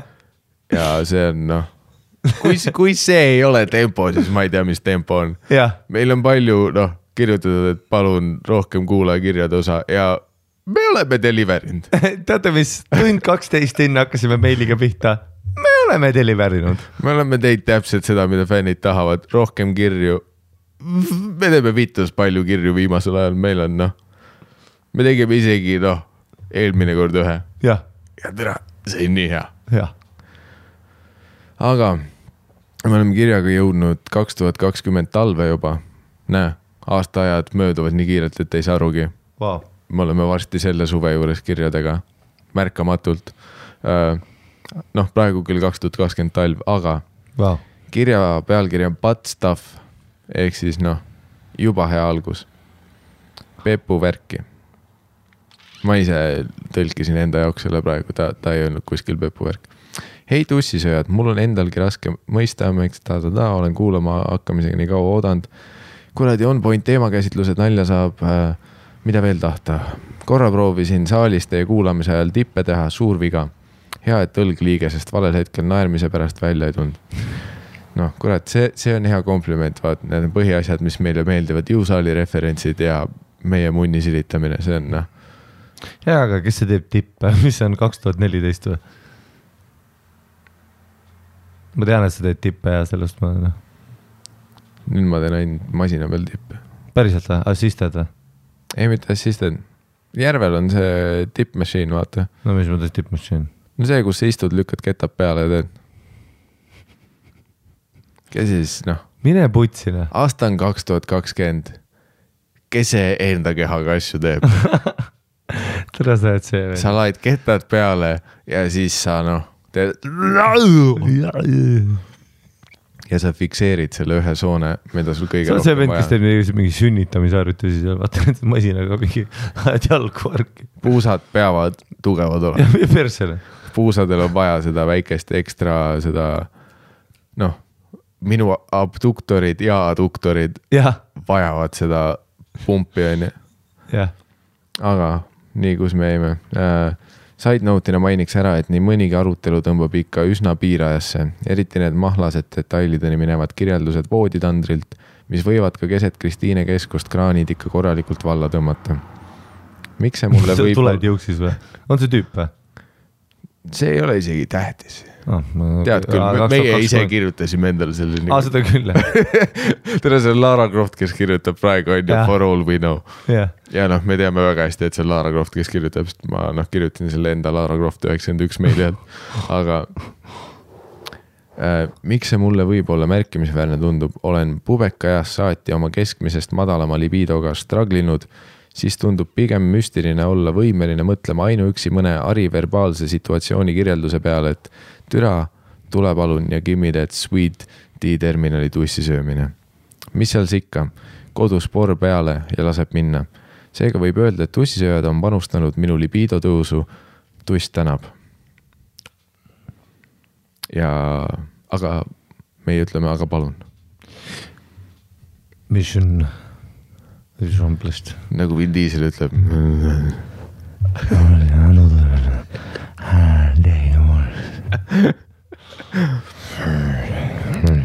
nii, nüüd me läheme kirjani. proloog. kuuldes parajasti värskest kaheksakümne üheksandast episoodist, et loete siiani kirju aastast kaks tuhat kaheksateist, siis kes teab, mis teemad juba selleks ajaks lahatud on saanud, kui ükskord selle kirjani jõuate. kui te aga juhtumisi pole järgnevat mõttekäiku selleks hetkeks pikemalt arutanud, ära hõõru oma arveid kokku, ma kuulen seda. no ah, see on ülihea. pane enda klapid kõvemaks siis. Kui sa läbi klappida kuuled mu arvaid, see on nii fucking creepy, mida sa teed. see ei ole creepy, see on mõnus. mine putsi noh, sa ku-, ah, see on nii veider. see kõige veidram asi, mida ma näinud olen. miks, miks minul peab vähem mõnus olema selleks, et sul parem oleks? kuidas see saab nii mõnus olla? ma ei tea, see on, see on lihtsalt nagu ülivaliga, see on nagu mõnus. kokku kuradi, ära tee. Ma jään magama see häirib mind juba, päriselt või oh my god, kuidas, kuidas su naine lolliks ei lähe no sest ma ei maga sokkidega. paljalus ei tee nii hullu häält. oh,? see kõik ei ole mingi nahkhiire kuulmisega, nagu sa väidetavalt oled. seda ei ole kuulda, ma ise ei kuule kunagi seda. ei no ma kuulen, pluss ma näen. ära vaata mu jalgneis perverte. nii, inspireerituna kahekümne teisest Mamacita episoodi persesöömise segmendist ja noh, elust in general, viskaksin õhku ühe in-depth minekut vääriva arutelu teema. mehed ja anal play, sealhulgas persesöömine. Nii saamise kui andmise perspektiivist ja selle potentsiaalne roll heteropaari suhtes. millised on praeguseks hetkeks teie enda kogemused, mõtted, seisukohad selles osas? kas arusaamad on ka ajas kuidagi muutunud? Anal play receiving end olemine tundub olevat siiani üks neist teemadest, millest kutid pole väga altid avameelselt rääkima ja noh, ka oma huvi ei julgeta väga tunnistada.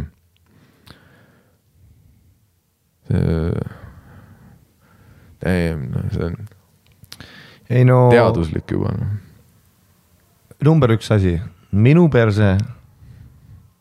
sa ei, sa ei söö mu perset, sest välja arvatud ma kaitsen sind. siis, kui sa söötad. ei no. ma ei, noh, mu, see ei ole hea, välja arvatud, kui ta tõstab sind köögiletile. jah. on ju, see on. Ei nojah, selles mõttes, et ei, ma olen nagu ka noh ma ei julge küsida isegi. oh.. ei no ma ei taha tõesti. Mul ei ole isegi- sul, sul on ma ütlen ebamugav. ausalt, mul ei, mul ei ole ka nagu ainuke mõte, mis mul sellega pähe tuleb. mul ei tule kordagi pähe see, et mina seda nautida võiks, nagu lihtsalt mu pähe ei tule seda Jah.. mu ainuke mõte on see, et, et nagu kui jube see sinu jaoks. ja, ja, ja, ja. ainuke mõte, kui ma mõtlen seda, et keegi Jah. sööb mu perset, on see, et vaesekene. Mina pesen švammiga oma perseauku, ma pesen, ma pesen uh,. ma pesen kogu aeg oma perseauku mm..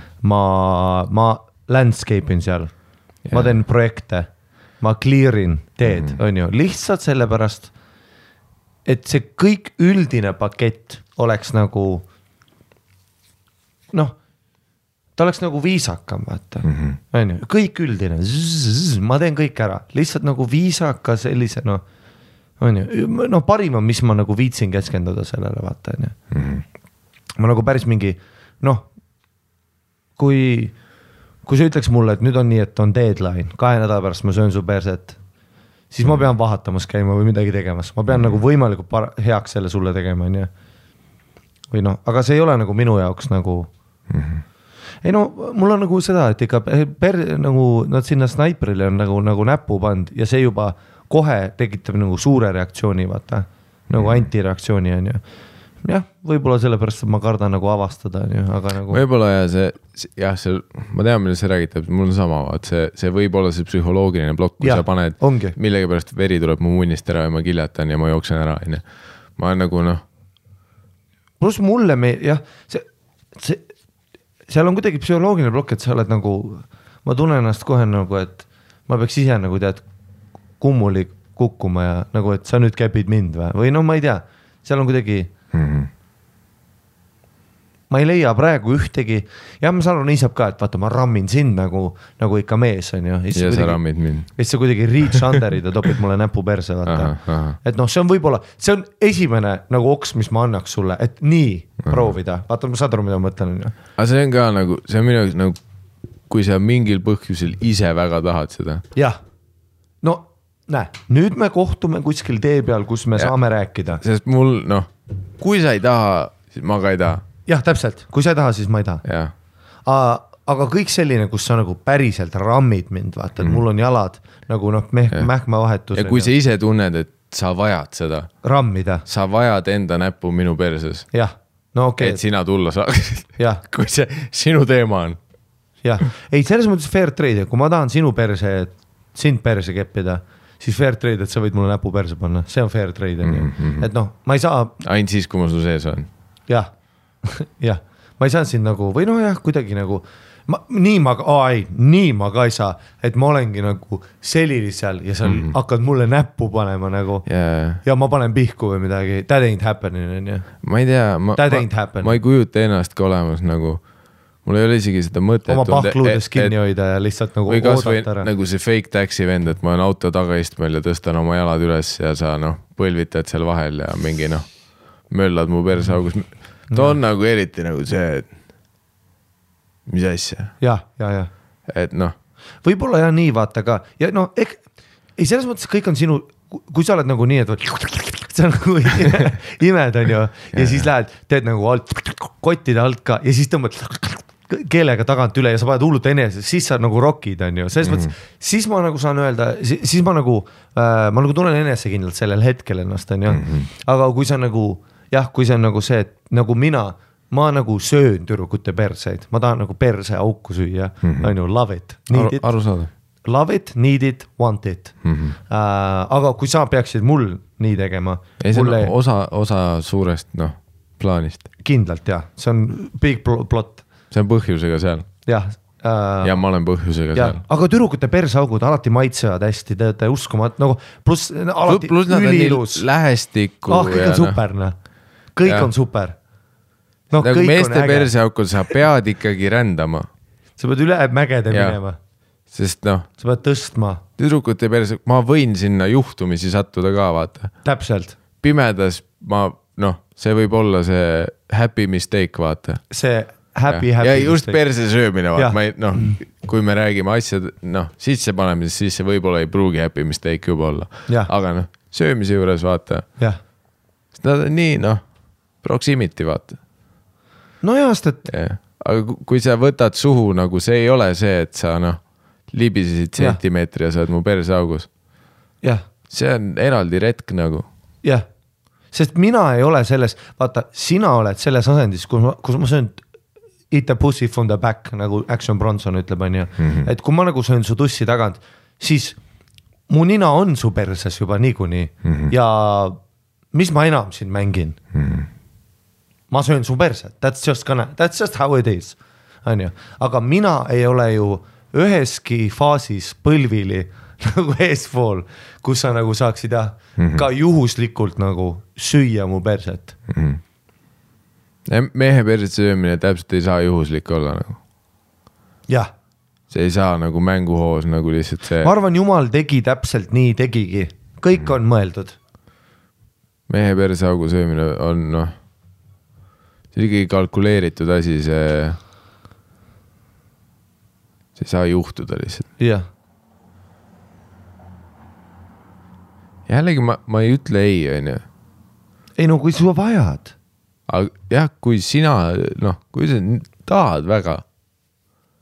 ja ma ei välista seda, et paari aasta pärast mul on see, kus ma nagu panen täiega pihku, vaata ei. no täpselt see Ja on see ütlen, järgmine asi, vaata, et noh, me oleme täpselt selles vanuses veel. et noh, praegu on peenise värk pull veel, see on nagu kõik, mis ma tahan, aga ma ei välista seda, et viie või kümne aasta pärast on see asi nagu tundub noh, juba tehtud ja värki. ja, siis ma olen nagu see, et hei. What's, what, what's the buzz? jah, ei mingil määral, no mingil määral sama hästi ma võin öelda, paar aastat tagasi oli mul see, et kui sa suhu ei võta, ma saan aru, aga nüüd mul on see, et kui ma söön su tutsi ja perset ründan ja sa ei pane oma suud mu muni lähedale ka mm, -hmm. siis ma olen nagu solvatud. Mul on nagu, mu standardid on juba seal mm, -hmm. kus ma tahan kõike, ma tahan nagu täismängu ikkagist, onju, ma tahan su perset, tussi süüa, sind keppida, see on see nagu kolm asja, mida ma pean saama, onju, onju. ma pean, ei noh, saad aru või? ei selles mõttes, et ma ei ole enam noh, kunagi juhtus tõesti seda mm. -hmm. et, et tead hakkasid tussi sööma, et ta, tõmbab su nägu ülesse, vaata siis sa nagu äh, okei okay,, vist sulle ei meeldi, vaata, millest ma saan aru, onju. Mhm. aga ma võiks praegu öelda, et kui sa nagu ei lase oma tussi süüa, siis see on läbi mm. -hmm. ma pean su tussi sööma, onju.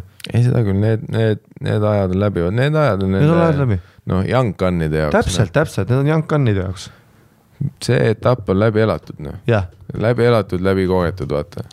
aga nüüd me austame naisi, aga austa mind ka. Austa mind ka ja ime mu türa noh, käsi peseb kätt ja kuradi, ma sügan su selga, sa sügad mu selga ma või ei- imen su riista, ja, kõik need ütlused noh. ja ei selles mõttes, et vaata on, et see ei, ma ei ole nagu pahane ja ma saan aru, et kui sa ei taha, ma ei taha sundida mm. -hmm. midagi, aga jumala eest, seksuaalne revolutsioon on toimunud, teeme asju, on ju. anna mu persauksi anna oma perseauk siia ja ole vait. ja ära minu oma vaata. jah, minu oma on, aga noh, täpselt samamoodi nagu nüüd mul on nagu, et ma ikkagist tahan nagu full package'i, ma tahan, on ju, et sa ikkagist vahepeal võtaksid mul suhu, ma tahan, et su tussi vahepeal lihtsalt süüa, on ju. Mhm. ma tahan, on ju, igast erinevaid asju, on ju, mul on nagu mingit seda, noh, ma juba ootan mingisugust põnevust ikkagist ootan, siis ma ei välista seda.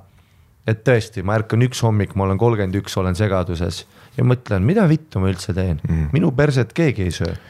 Ma olen aastaid perset kui söönud, ma olen hommikul noh, päike hiilib aknast tuppa, ma olen noh, seksikalt selline se se semikõhuli külje peal poosis. vaat täpselt see, vaat kui sa oled nagu kõhuli magamas, aga mitte kõhuli, vaid Jaa, nagu veits külje peal jaa. ja üks käsi on all ka Jaa. ja see, et su käsi on all, see nagu tõstab su nagu tagumikku veits üles ka.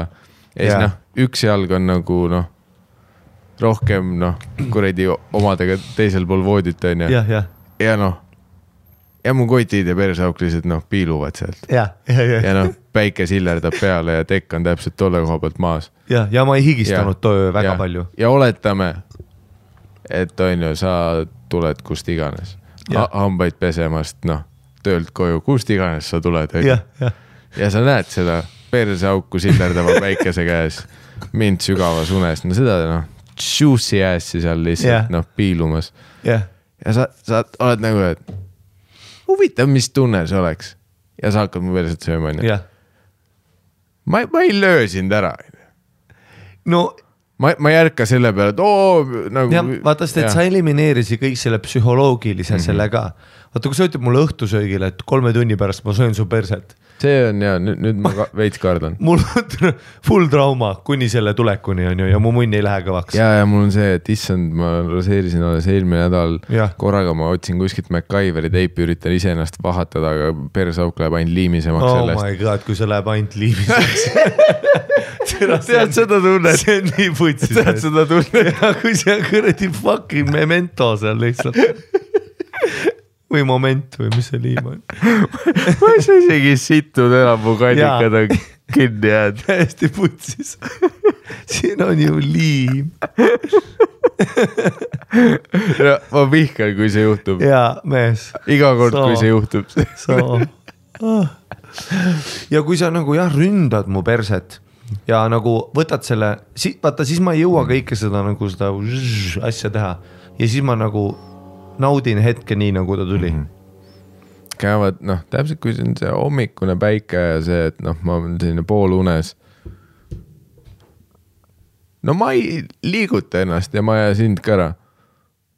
jah, no su keel on Jah. juba mu perses, mis ma enam teen. tollel hetkel ma olen nagu avatud, noh, mõtlema, ja siis ma hakkan mida nagu, ma tegelikult tunnen ja. siis see vaata käsi, mis kõhu all on, see läheb munni, hakkab vaikselt sörkima seal onju.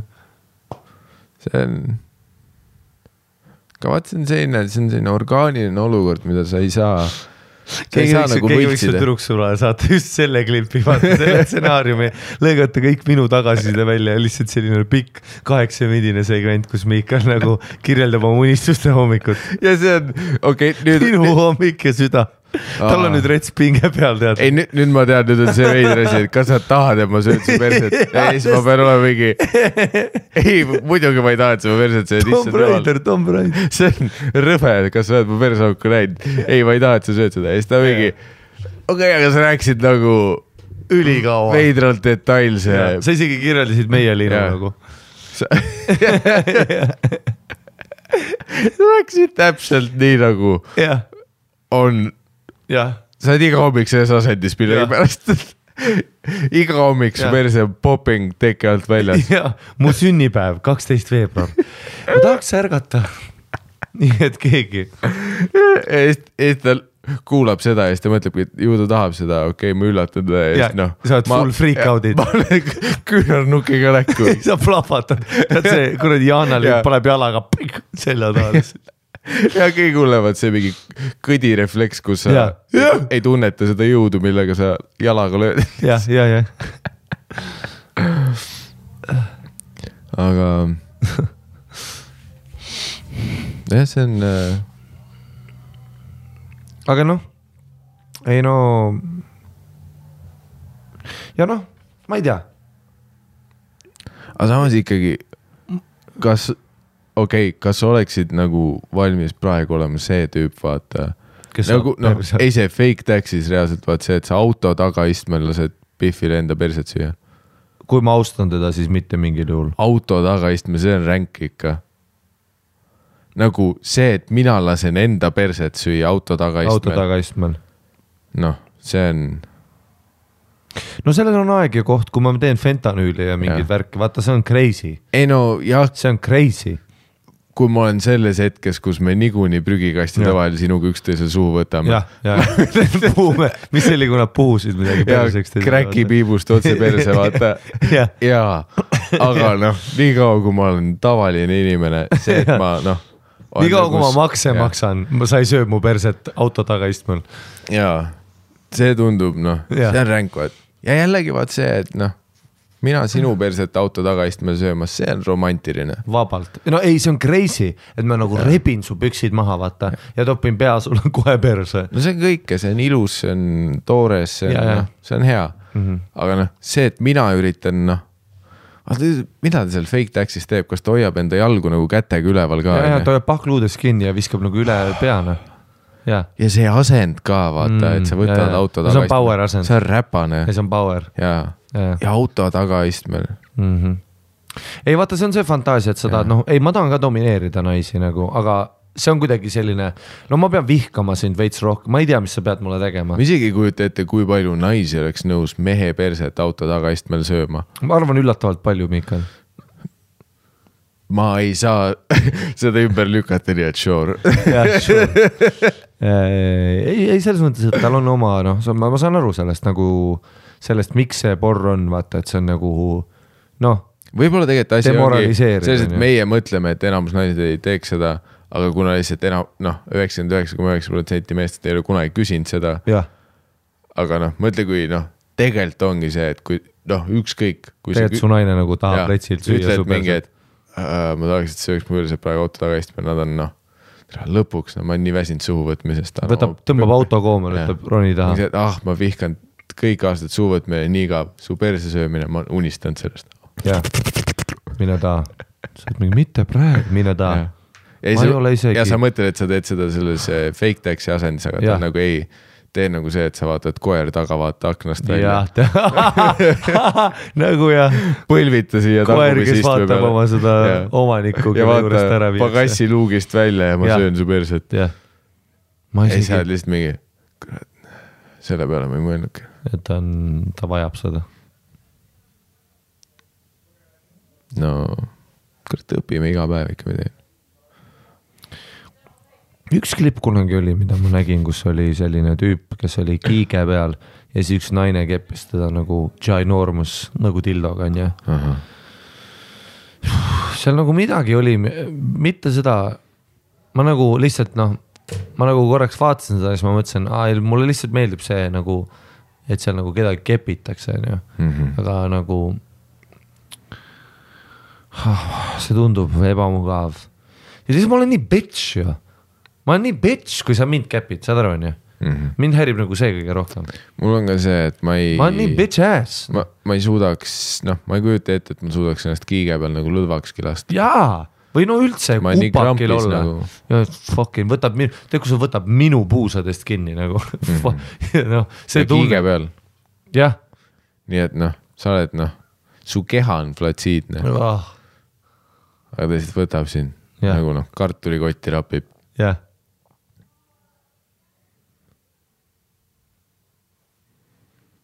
okei okay,, vaata, vaata, vaatame, kuhu see kiri tegelikult tahtis, et ma läheks. aa, seal oli veel üldse või? ja ei, see see oli, see oli või? algus alles, aa, päriselt see oli mingi teine lause aa, okei, okei, okei. nii, minu noh, kirjaga jätkates, minu enda stage time on küll veel selles žanris limiteeritud, aga siiski piisav ütlemaks, et kui ikka konsensuslikult on see vanäpp või paar või keel koos suhuvõtu käsitööga on rõõmu teinud, siis on seda järgmise leveli silmad tagurpidi naudingut ainult lust näha. Fake Taxi John knows what's up, päriselt. no näed, ta jõudis ise kirjas Fake Taxini. päriselt jõudiski. ja ta ütles, et Fake Taxi John knows what's up. seega see Ähm. kiri järjest kinnitab seda, et äh, noh, kõik naised tahavad perset süüa. ja auto tagaistmel. jah, auto taga istmel. ja meie oleme kogu aeg mõelnud, issand jumal, mida John teeb, see kuradi friik, no sunnib inimesi oma perset sööma. Kuigi ta oli ainus tüüp, kes tegelikult teadis, mis toimub. aga vaata siin ta, kuidas ta ütles ka, vaata luub, näpp ette-taha, see noh, see on pro- puhas professionaalsus, mida ta kirjeldab ka vaata mm. -hmm. et see on natuke see, millest me rääkisime, et nojah, see ka vaata, ta ütleb keel koos suhuvõtu käsitööga on siin on rõõmu teinud. professionaalsust. jah, ja, ja, ja ta ütles ise ka, et järgmise leveli nauding, vaata, mis tähendabki seda, et noh, see väga, et noh, selleni tuleb mingid tasemed ära teha, jah, ja täpselt jah. see ei ole esimene level, siin, Jah. tuleb- siin tuleb leveleid teha, onju. ahah, ja sa pead e- esimesed levelid edukalt tegema, et noh, sa ei saa esimestes levelites äh, läbi kukkuda, et selle levelini jõuda. on see, ähm, kõik endapoolsed andmiskogemused, nii rimjob kui ka full on näpud sees, on olnud seni sada protsenti positiivsed. Ja no ise tagaukse täisteeninduse osaliseks saamisest ärme hakka rääkimagi, kisub neil kirjaridadel muidu liiga mahlaseks ära. vabandage, ma just tahaks seda osa nüüd kuulata. ei, ta tahtis öelda, et ei no ma olen noh, ma ikka saan perse, aga jah, aga räägime sellest, kuidas ma olen. ei, aga ma tahaks kuulda sellest, kuidas ta saab ka. ah tead, aga ta, ta ei leidnud, et see noh, väärt midagi on. Igaühel on oma eelistused, absoluutselt arusaadav, aga kui pole vähemalt mingilgi moel asja ennast kunagi proovitud ja selle ploki aluseks on mingid kummalised eelarvamused a la liiga gei või midagi sellist, siis võiks ju ikkagi oota, oota, katsetada. sellest me ei ole rääkinudki. see ei ole kindlalt teema. liiga gei. ei no se- selles suhtes jaa, aga noh, ta, ta ei räägigi meist, vaata ei, ja, ja, ei, aga ma ütlengi, vaata, no ma annan meile nukke. mm. -hmm. vaata, kui head vennad me oleme. Me ei toonud homofoobiat mängugi. jah, selles suhtes noh, kuigi see on ka, ma arvan, see on, see on see nagu, tüübid ütlevad nagu lihtsa vastusena. no kui sa seda ütled, siis ära üldse selle tüübiga Jah. midagi üldse tee. see, see tundub Noh, see vend on, selline ki, kiire vabandus, mida keegi ei usu. no see vend on, noh, see vend on kapis. aga siis võiks ju ikkagi katsetada sellega samamoodi nagu muu seksi puudutavaga, mis on nii-öelda out of the box või in this case out of the missionary. eks see viimane mõttetera puudutab ka muidugi neid naisi, kes pole ka voodis asjade proovimisele üli, üldiselt väga avatud. Nendega on ilmselt keeruline, my condolences. aga spekuleeriksin siinkohal, et need neiud, kes ise paluvad endaga midagi lisaks poosivahetustele teha, olgu see siis kägistamine, bondage, ass eating, anal või mõni muu spicy edition, on tõenäoliselt ka mehele valmis vastuteeneid pakkuma kuna see mingisugune tabuaura sellel teemal paistab veel olevat, siis on ka üsna realistlik, et mõned naised ise ei riski üldse välja pakkudagi, et beebi, tahad, ma mängin sind nagu trombooni. Ka ise ilmselt peaks mõistlikumaks. kui sa ütled mulle, baby, mängisid nagu trombooni, ma juba jooksen metsa poole, see on nii hirmus. ma korraks hirmust peeretan ja, ja jooksen minema. sest vaata, sest vaata, meestel on nii see, et me peame jahti pidama, aga mitte olema jahitud ja sa praegu flip the script'id nii retsilt. ei see nagu stseeni osas see oleks minu jaoks kõige naljakam, vaata, kus mingi Pihv ütleb see, et noh, et ma tahan su perset süüa, mängin sind nagu trombooni ja siis tüüp lihtsalt nagu närvidest peeretab ja jookseb minema. see, see on üks koht, kus hirmust peeretamine oleks ülinaljakas, nagu see, et kui see on su kehareaktsioon, see, see oleks kõige korrektsem hetk selleks. aga nii, oot, kuhu ma jäingi nüüd uh,? ka ise ilmselt peaks mõistlikumaks uue noormehega füüsiliseks minnes pigem mõnda aega vett testida ja alles siis see teema üldse neutraalsema poolsel hetkel lauda visata et usu või ära usu, ma saaks sulle veel rohkem naudingut pakkuda. No kui sa selle- For that? kui sa selle trigger'iga liiga ootad, siis ta noh, ja, vot siis ta mingi, aa, mis sa tahad öelda, et sa kõigil teistel tüüpidel perset söönud, ma kartsin ainult seda, et sa oled teisi riistasid saanud, nüüd su keele peal on teise persed. Um, seda, jah, siin on noh, õigus, siit läheb edasi. ah, ja no see pegingu teema, strap-on'id, kutiperse trukkimine ja need jutud. tundub teoorias olevat huvitav eksperiment, aga no ausalt öeldes ma ei tea, kas mul üheks korralikuks pumpamiseks üldse piisavalt staminatki oleks. ära teenitud kudos meessoole siinkohal ühesõnaga magusat tussi ja perset kogu armeele. Kas mõnda tussisööta laivi ka veel kunagi oodata on? üks meiliga seostav foto ka kirjaga kaasas. musid püksi. okei okay,, näita pilti. mulle meeldib, et ta küsis mingi legit küsimusi ja seal mingi näita perset. okei. okei. aa, tal on midagi perses jah? tal on see mingi, If you know what I mean. tal on see mingi tutiga asi, vaata. sabane, jah, aga see on see, kus sa paned, see on see, need sa sabad, millel on see äh, anaaltapp küljes. jah, jesus christ, mingid pikad sukad, kõrged kontsad, aga see on nagu väga kunstlik. selline pikk saba, selline, vaata osad need anaaltapid on sellised jänkusabakesed. ei, see on rebane, see on jah, ma tahtsin just öelda, et rebane. See ei ole rebase toonides, aga see on rebase see on saba. rebane, see on neoonroosa tulevikurebane. anaaltapiga rebase saba. väga, väga, väga jälle kunstlik, no oskavad teha noh. seda küll nagu meie ei oskaks enda persest nii head pilti teha, nagu et kui mul midagi, kui mul midagi perses on, ma, ma nagu seda äh, kompositsiooni välja ei mõtleks uskumatu naine. äh,. see oli saadetud, kuna see saadetud oli üldse? aga kunagi talvel äh,, ei selles suhtes, kui kuradi laive tuleb äh, ikka nagu nii, niikaua kui see podcast käib, nii kaua tuleb vahepeal laive ka ja nagu ikka, kui nad tulevad, siis me anname noh, esimene info tuleb alati kuskile kuradi sotsiaalmeediasse, Instagramid, jutud on ju. et see info on seal ja noh, tõenäoliselt siis, kui meil on võimalik, siis me anname ka episoodidest teada, kuna see üritus tuleb, kui ta tuleb. ei, väga hea meel oli, no super, ei see, pani meid kõiki, kõiki mõtlema ja. ma ütlen selle, selle meie filosoofilise persearutluse käigus täna. ma, ma olen, noh, ma olen avatum perse söömisele. mitu näppu endiselt skeptiline ma olen, ütleme, ma olen viisteist protsenti rohkem avatud, ja, kui ma olin nelikümmend viis minutit tagasi. ja, aga endiselt ainult siis, kui sul seda vaja on see võib-olla kukub seitsmele protsendile tagasi mm. -hmm. äh,, mitte tagasi noh algusesse, see meil muutis mu elu. aga ma võib-olla kukun seitsme protsendile lihtsalt hommikul on ju, kuna mul praegu vaata see veits ajas noh, kõik see mõtlemine ja kõik see nagu ajas nagu noh, veits tegin need lõõrid lahti ka rohkem, jälle sa nuusutad oma kruusi. see on hea vask, see lõhnabki niimoodi veidralt. mulle ei meeldi see kruus. ja, ja noh, ta ei ole ikka portsellan noh. peame, peame enda kruusid tooma ikka mm.. mm..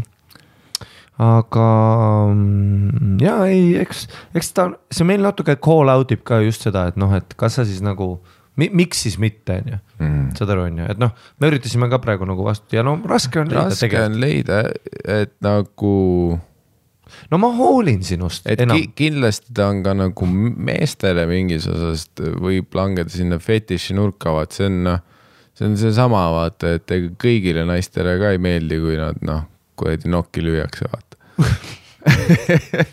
ei nagu noh, selles suhtes vaata, see on see põhiasi, vaata, et jah, ülipaljudele meeldib kägistamine ja see ei tähenda, et kõik peavad kägistatud saama.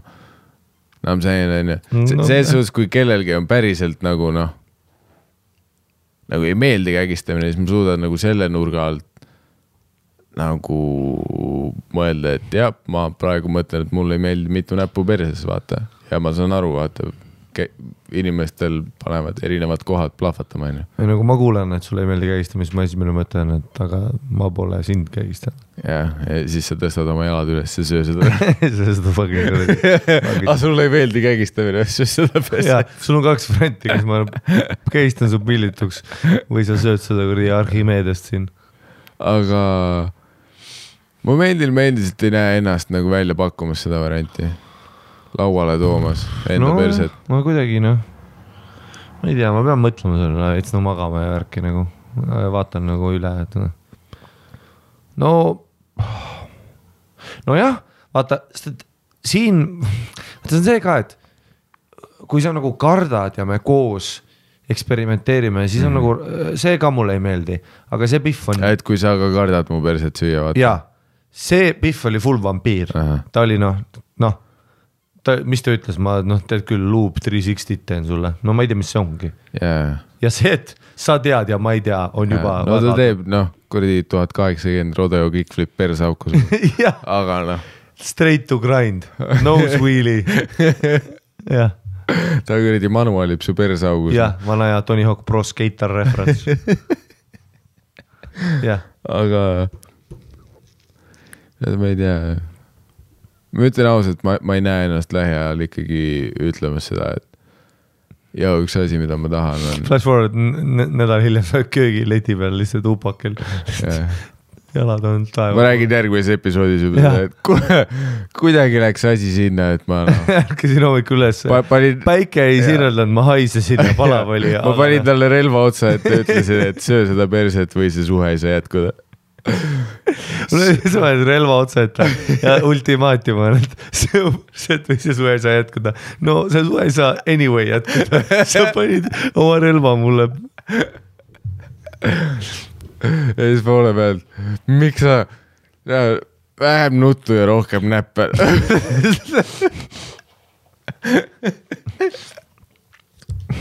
ma loodan, et see on libesti, mitte pisarad. mu versauk ei talu soola, sa tead seda. jah. ei noh, paneb, paneb mõtlema. teeme need äh, patroonid ja, ja aitäh jah meili me kirjutajale. teeme ühe kirja veel, teeme siin patroonid noh. teeme ühe veel. ei, ei meil on kaks tundi täis. on kaks või? ja, ja kohe on kaks tundi täis. Inimesed ütlesid, et nad Ei, üldse ei viitsi kuulata neid, mis alla nelja tunni, on. mees, kell on üks öösel, aitab küll.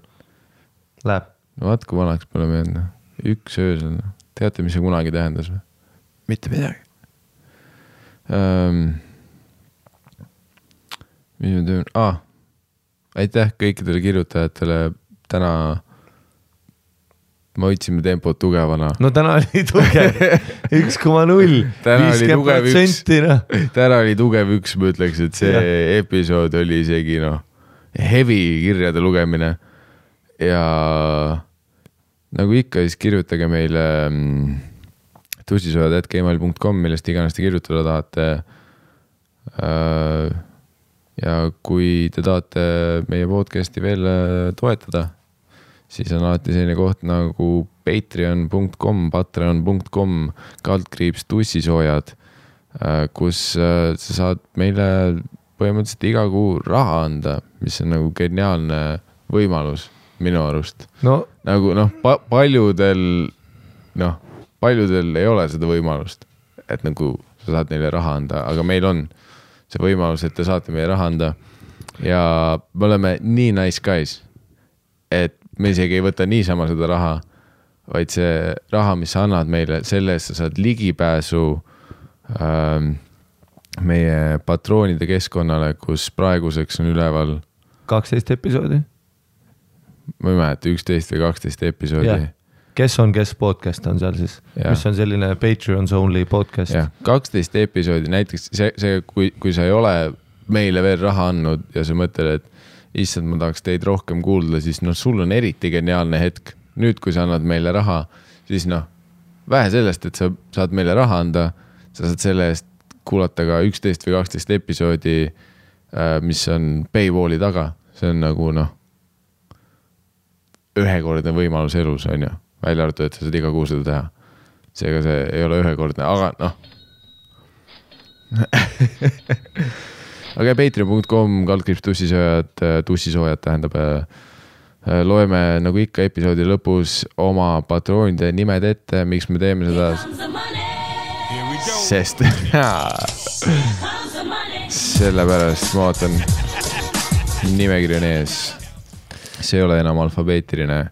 Äh, aga, aga muidu ja, ja see raha, me oleme sellest stuudiot saanud teha, me oleme selles saanud projekte teha uh,. igast asju saanud teha noh. jah, et selles mõttes, et äh, see te, toetate see raha on väga heasse kohta läinud. ja, ja, ja no selles mõttes, et meie numbrite juures ka on, vahepeal oli jutuks, miks meil reklaame rohkem ei ole, miks meil rohkem nagu seda kommertssisu ei ole ja see on sellepärast, et me oleme nice guys mm. -hmm. kas me tahame, et sa keset podcast'i tuleks okidoki.ee, lähed sinna, tuleb siia, on ju, kas sa tahad seda? Keset kõige mahlasemat vestlust, sest see on see koht, kuhu reklaamid pannakse, kas sa tahad seda, ei taha ja ainus viis, kuidas me seda vältida saame, on see, et lihtsalt teeme cut out the middleman, Gillette on ju, noh Gillette pakkus meile miljon dollarit sullis mm, -hmm. miljon dollarit sullis. ja me see nädal ei võtnud, võib-olla järgmine. võib-olla järgmine nädal võtame, kes teab, kui see on kaks milli, siis tuleb. aga et jah, me oleme lihtsalt selles mõttes, et, et see, see on väga selline straight forward on ju. et sa lihtsalt toetad meid sellega., nagu me oleme öelnud, võimalus sul meile raha anda, see raha läheb meie kätte, nii et noh, kõik võidavad. kõik võidavad, kes ei võida, see, kes ei maksa. nii, siis alustame meie tänast nimede ettelugemist, see ei ole tähestikuline. ja ka ma loodan, et see on õige nimekiri.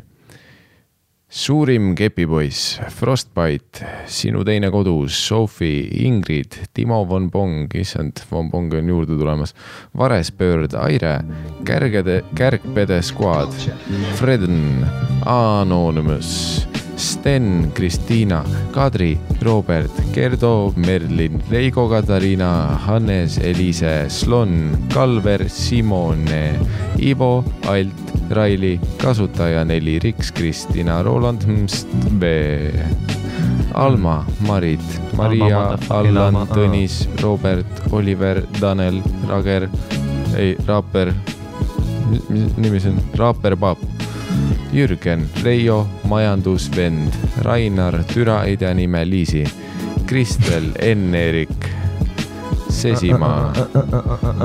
käime teis kaks lehekülge. palun tee. kaks lehekülge. Kristi, Kris kaheksakümmend üheksa, Terase tüdruk Rauno Sikster, Kairi Oh Hugo, Kaspar, Sten, üks tsirk, Dave, Liis, Kevin, Whippersnapper, Argon, Whipper- Ivar Tauri. Hln, kromosoomi skvadi liige Mari-Liis, Egert, Martin, Marleen, Madli, Kaidi, Anette, Tiigrikutsu Martini, Katariina, Karl, Aleksander, Marjete, Liisa, Maria, Joonas, I m a fucking alcoholic, Sara, Laura, Hanna, Suka, Püksid, Valdur, Eit ja Taat, Henri, Mergit, Oskar, Brenda, Liisi, Teet, Eva, Kate Pillar, kaksteist. okei, okei, okei, minu kord. Annatello siia, kas on õige leht lahti juba Jaa,? lihtsalt keri alla. okei okay,, miks nüüd sihuke list on? ma ei tea, vittu. mida vittu sa tegid sellega? Ei raha teinud. üle, et me saaksime korda selle tehnilise vinkli see. on see telefoni variant. jah, aga ennem ei olnud ju nii. no ma tean. Ära ole, ära ole see vend, et Facebooki chat on teises nurgas ja sa hakkad mind süüdistama. Taavi, ka Taavi Olavi Tõnn, no täpselt, läks ju putsi juba Tõnn Õ.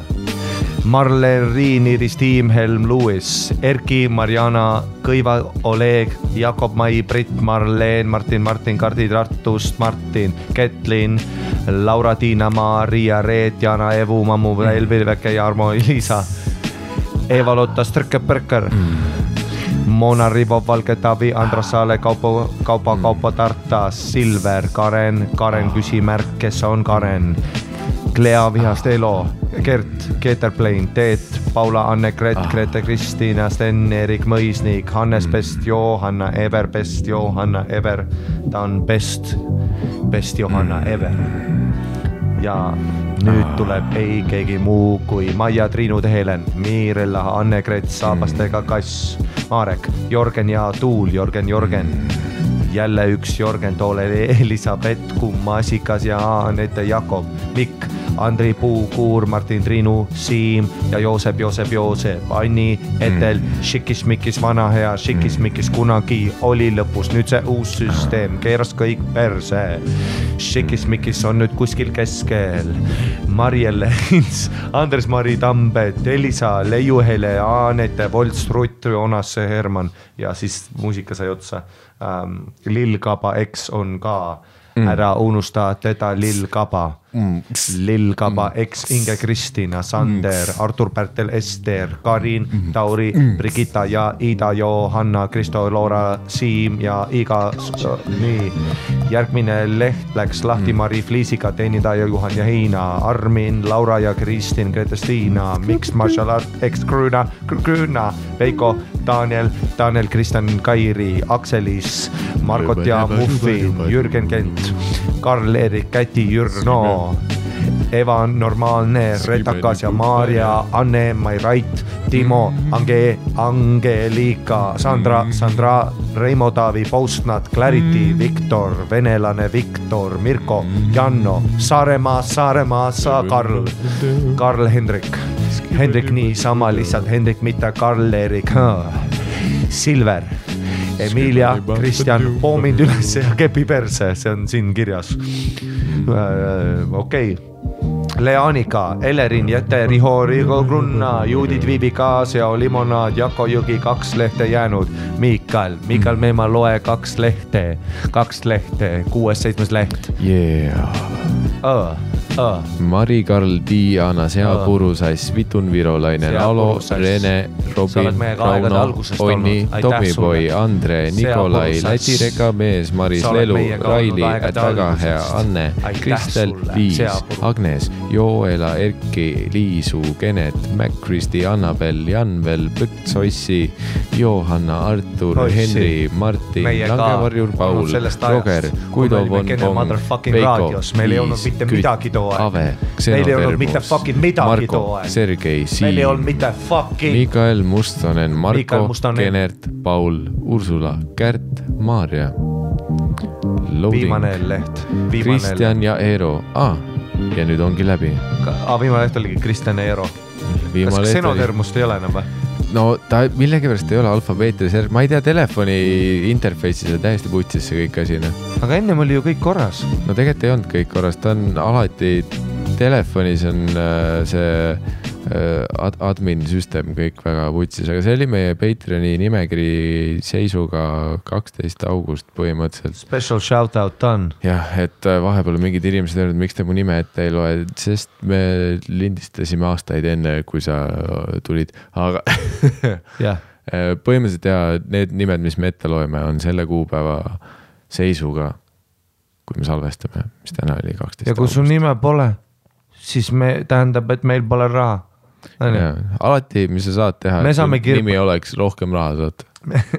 me saame Gibraltarilt onju või kus see firma on onju. no ma ei taha üldse rääkida, kuidas Brexit meie äriasju mõjutab. aga oligi ju nii. täiesti putsis. saate aru, Brexit on nii putsis, see jõudis tussisööjate enda pangakontole kallale.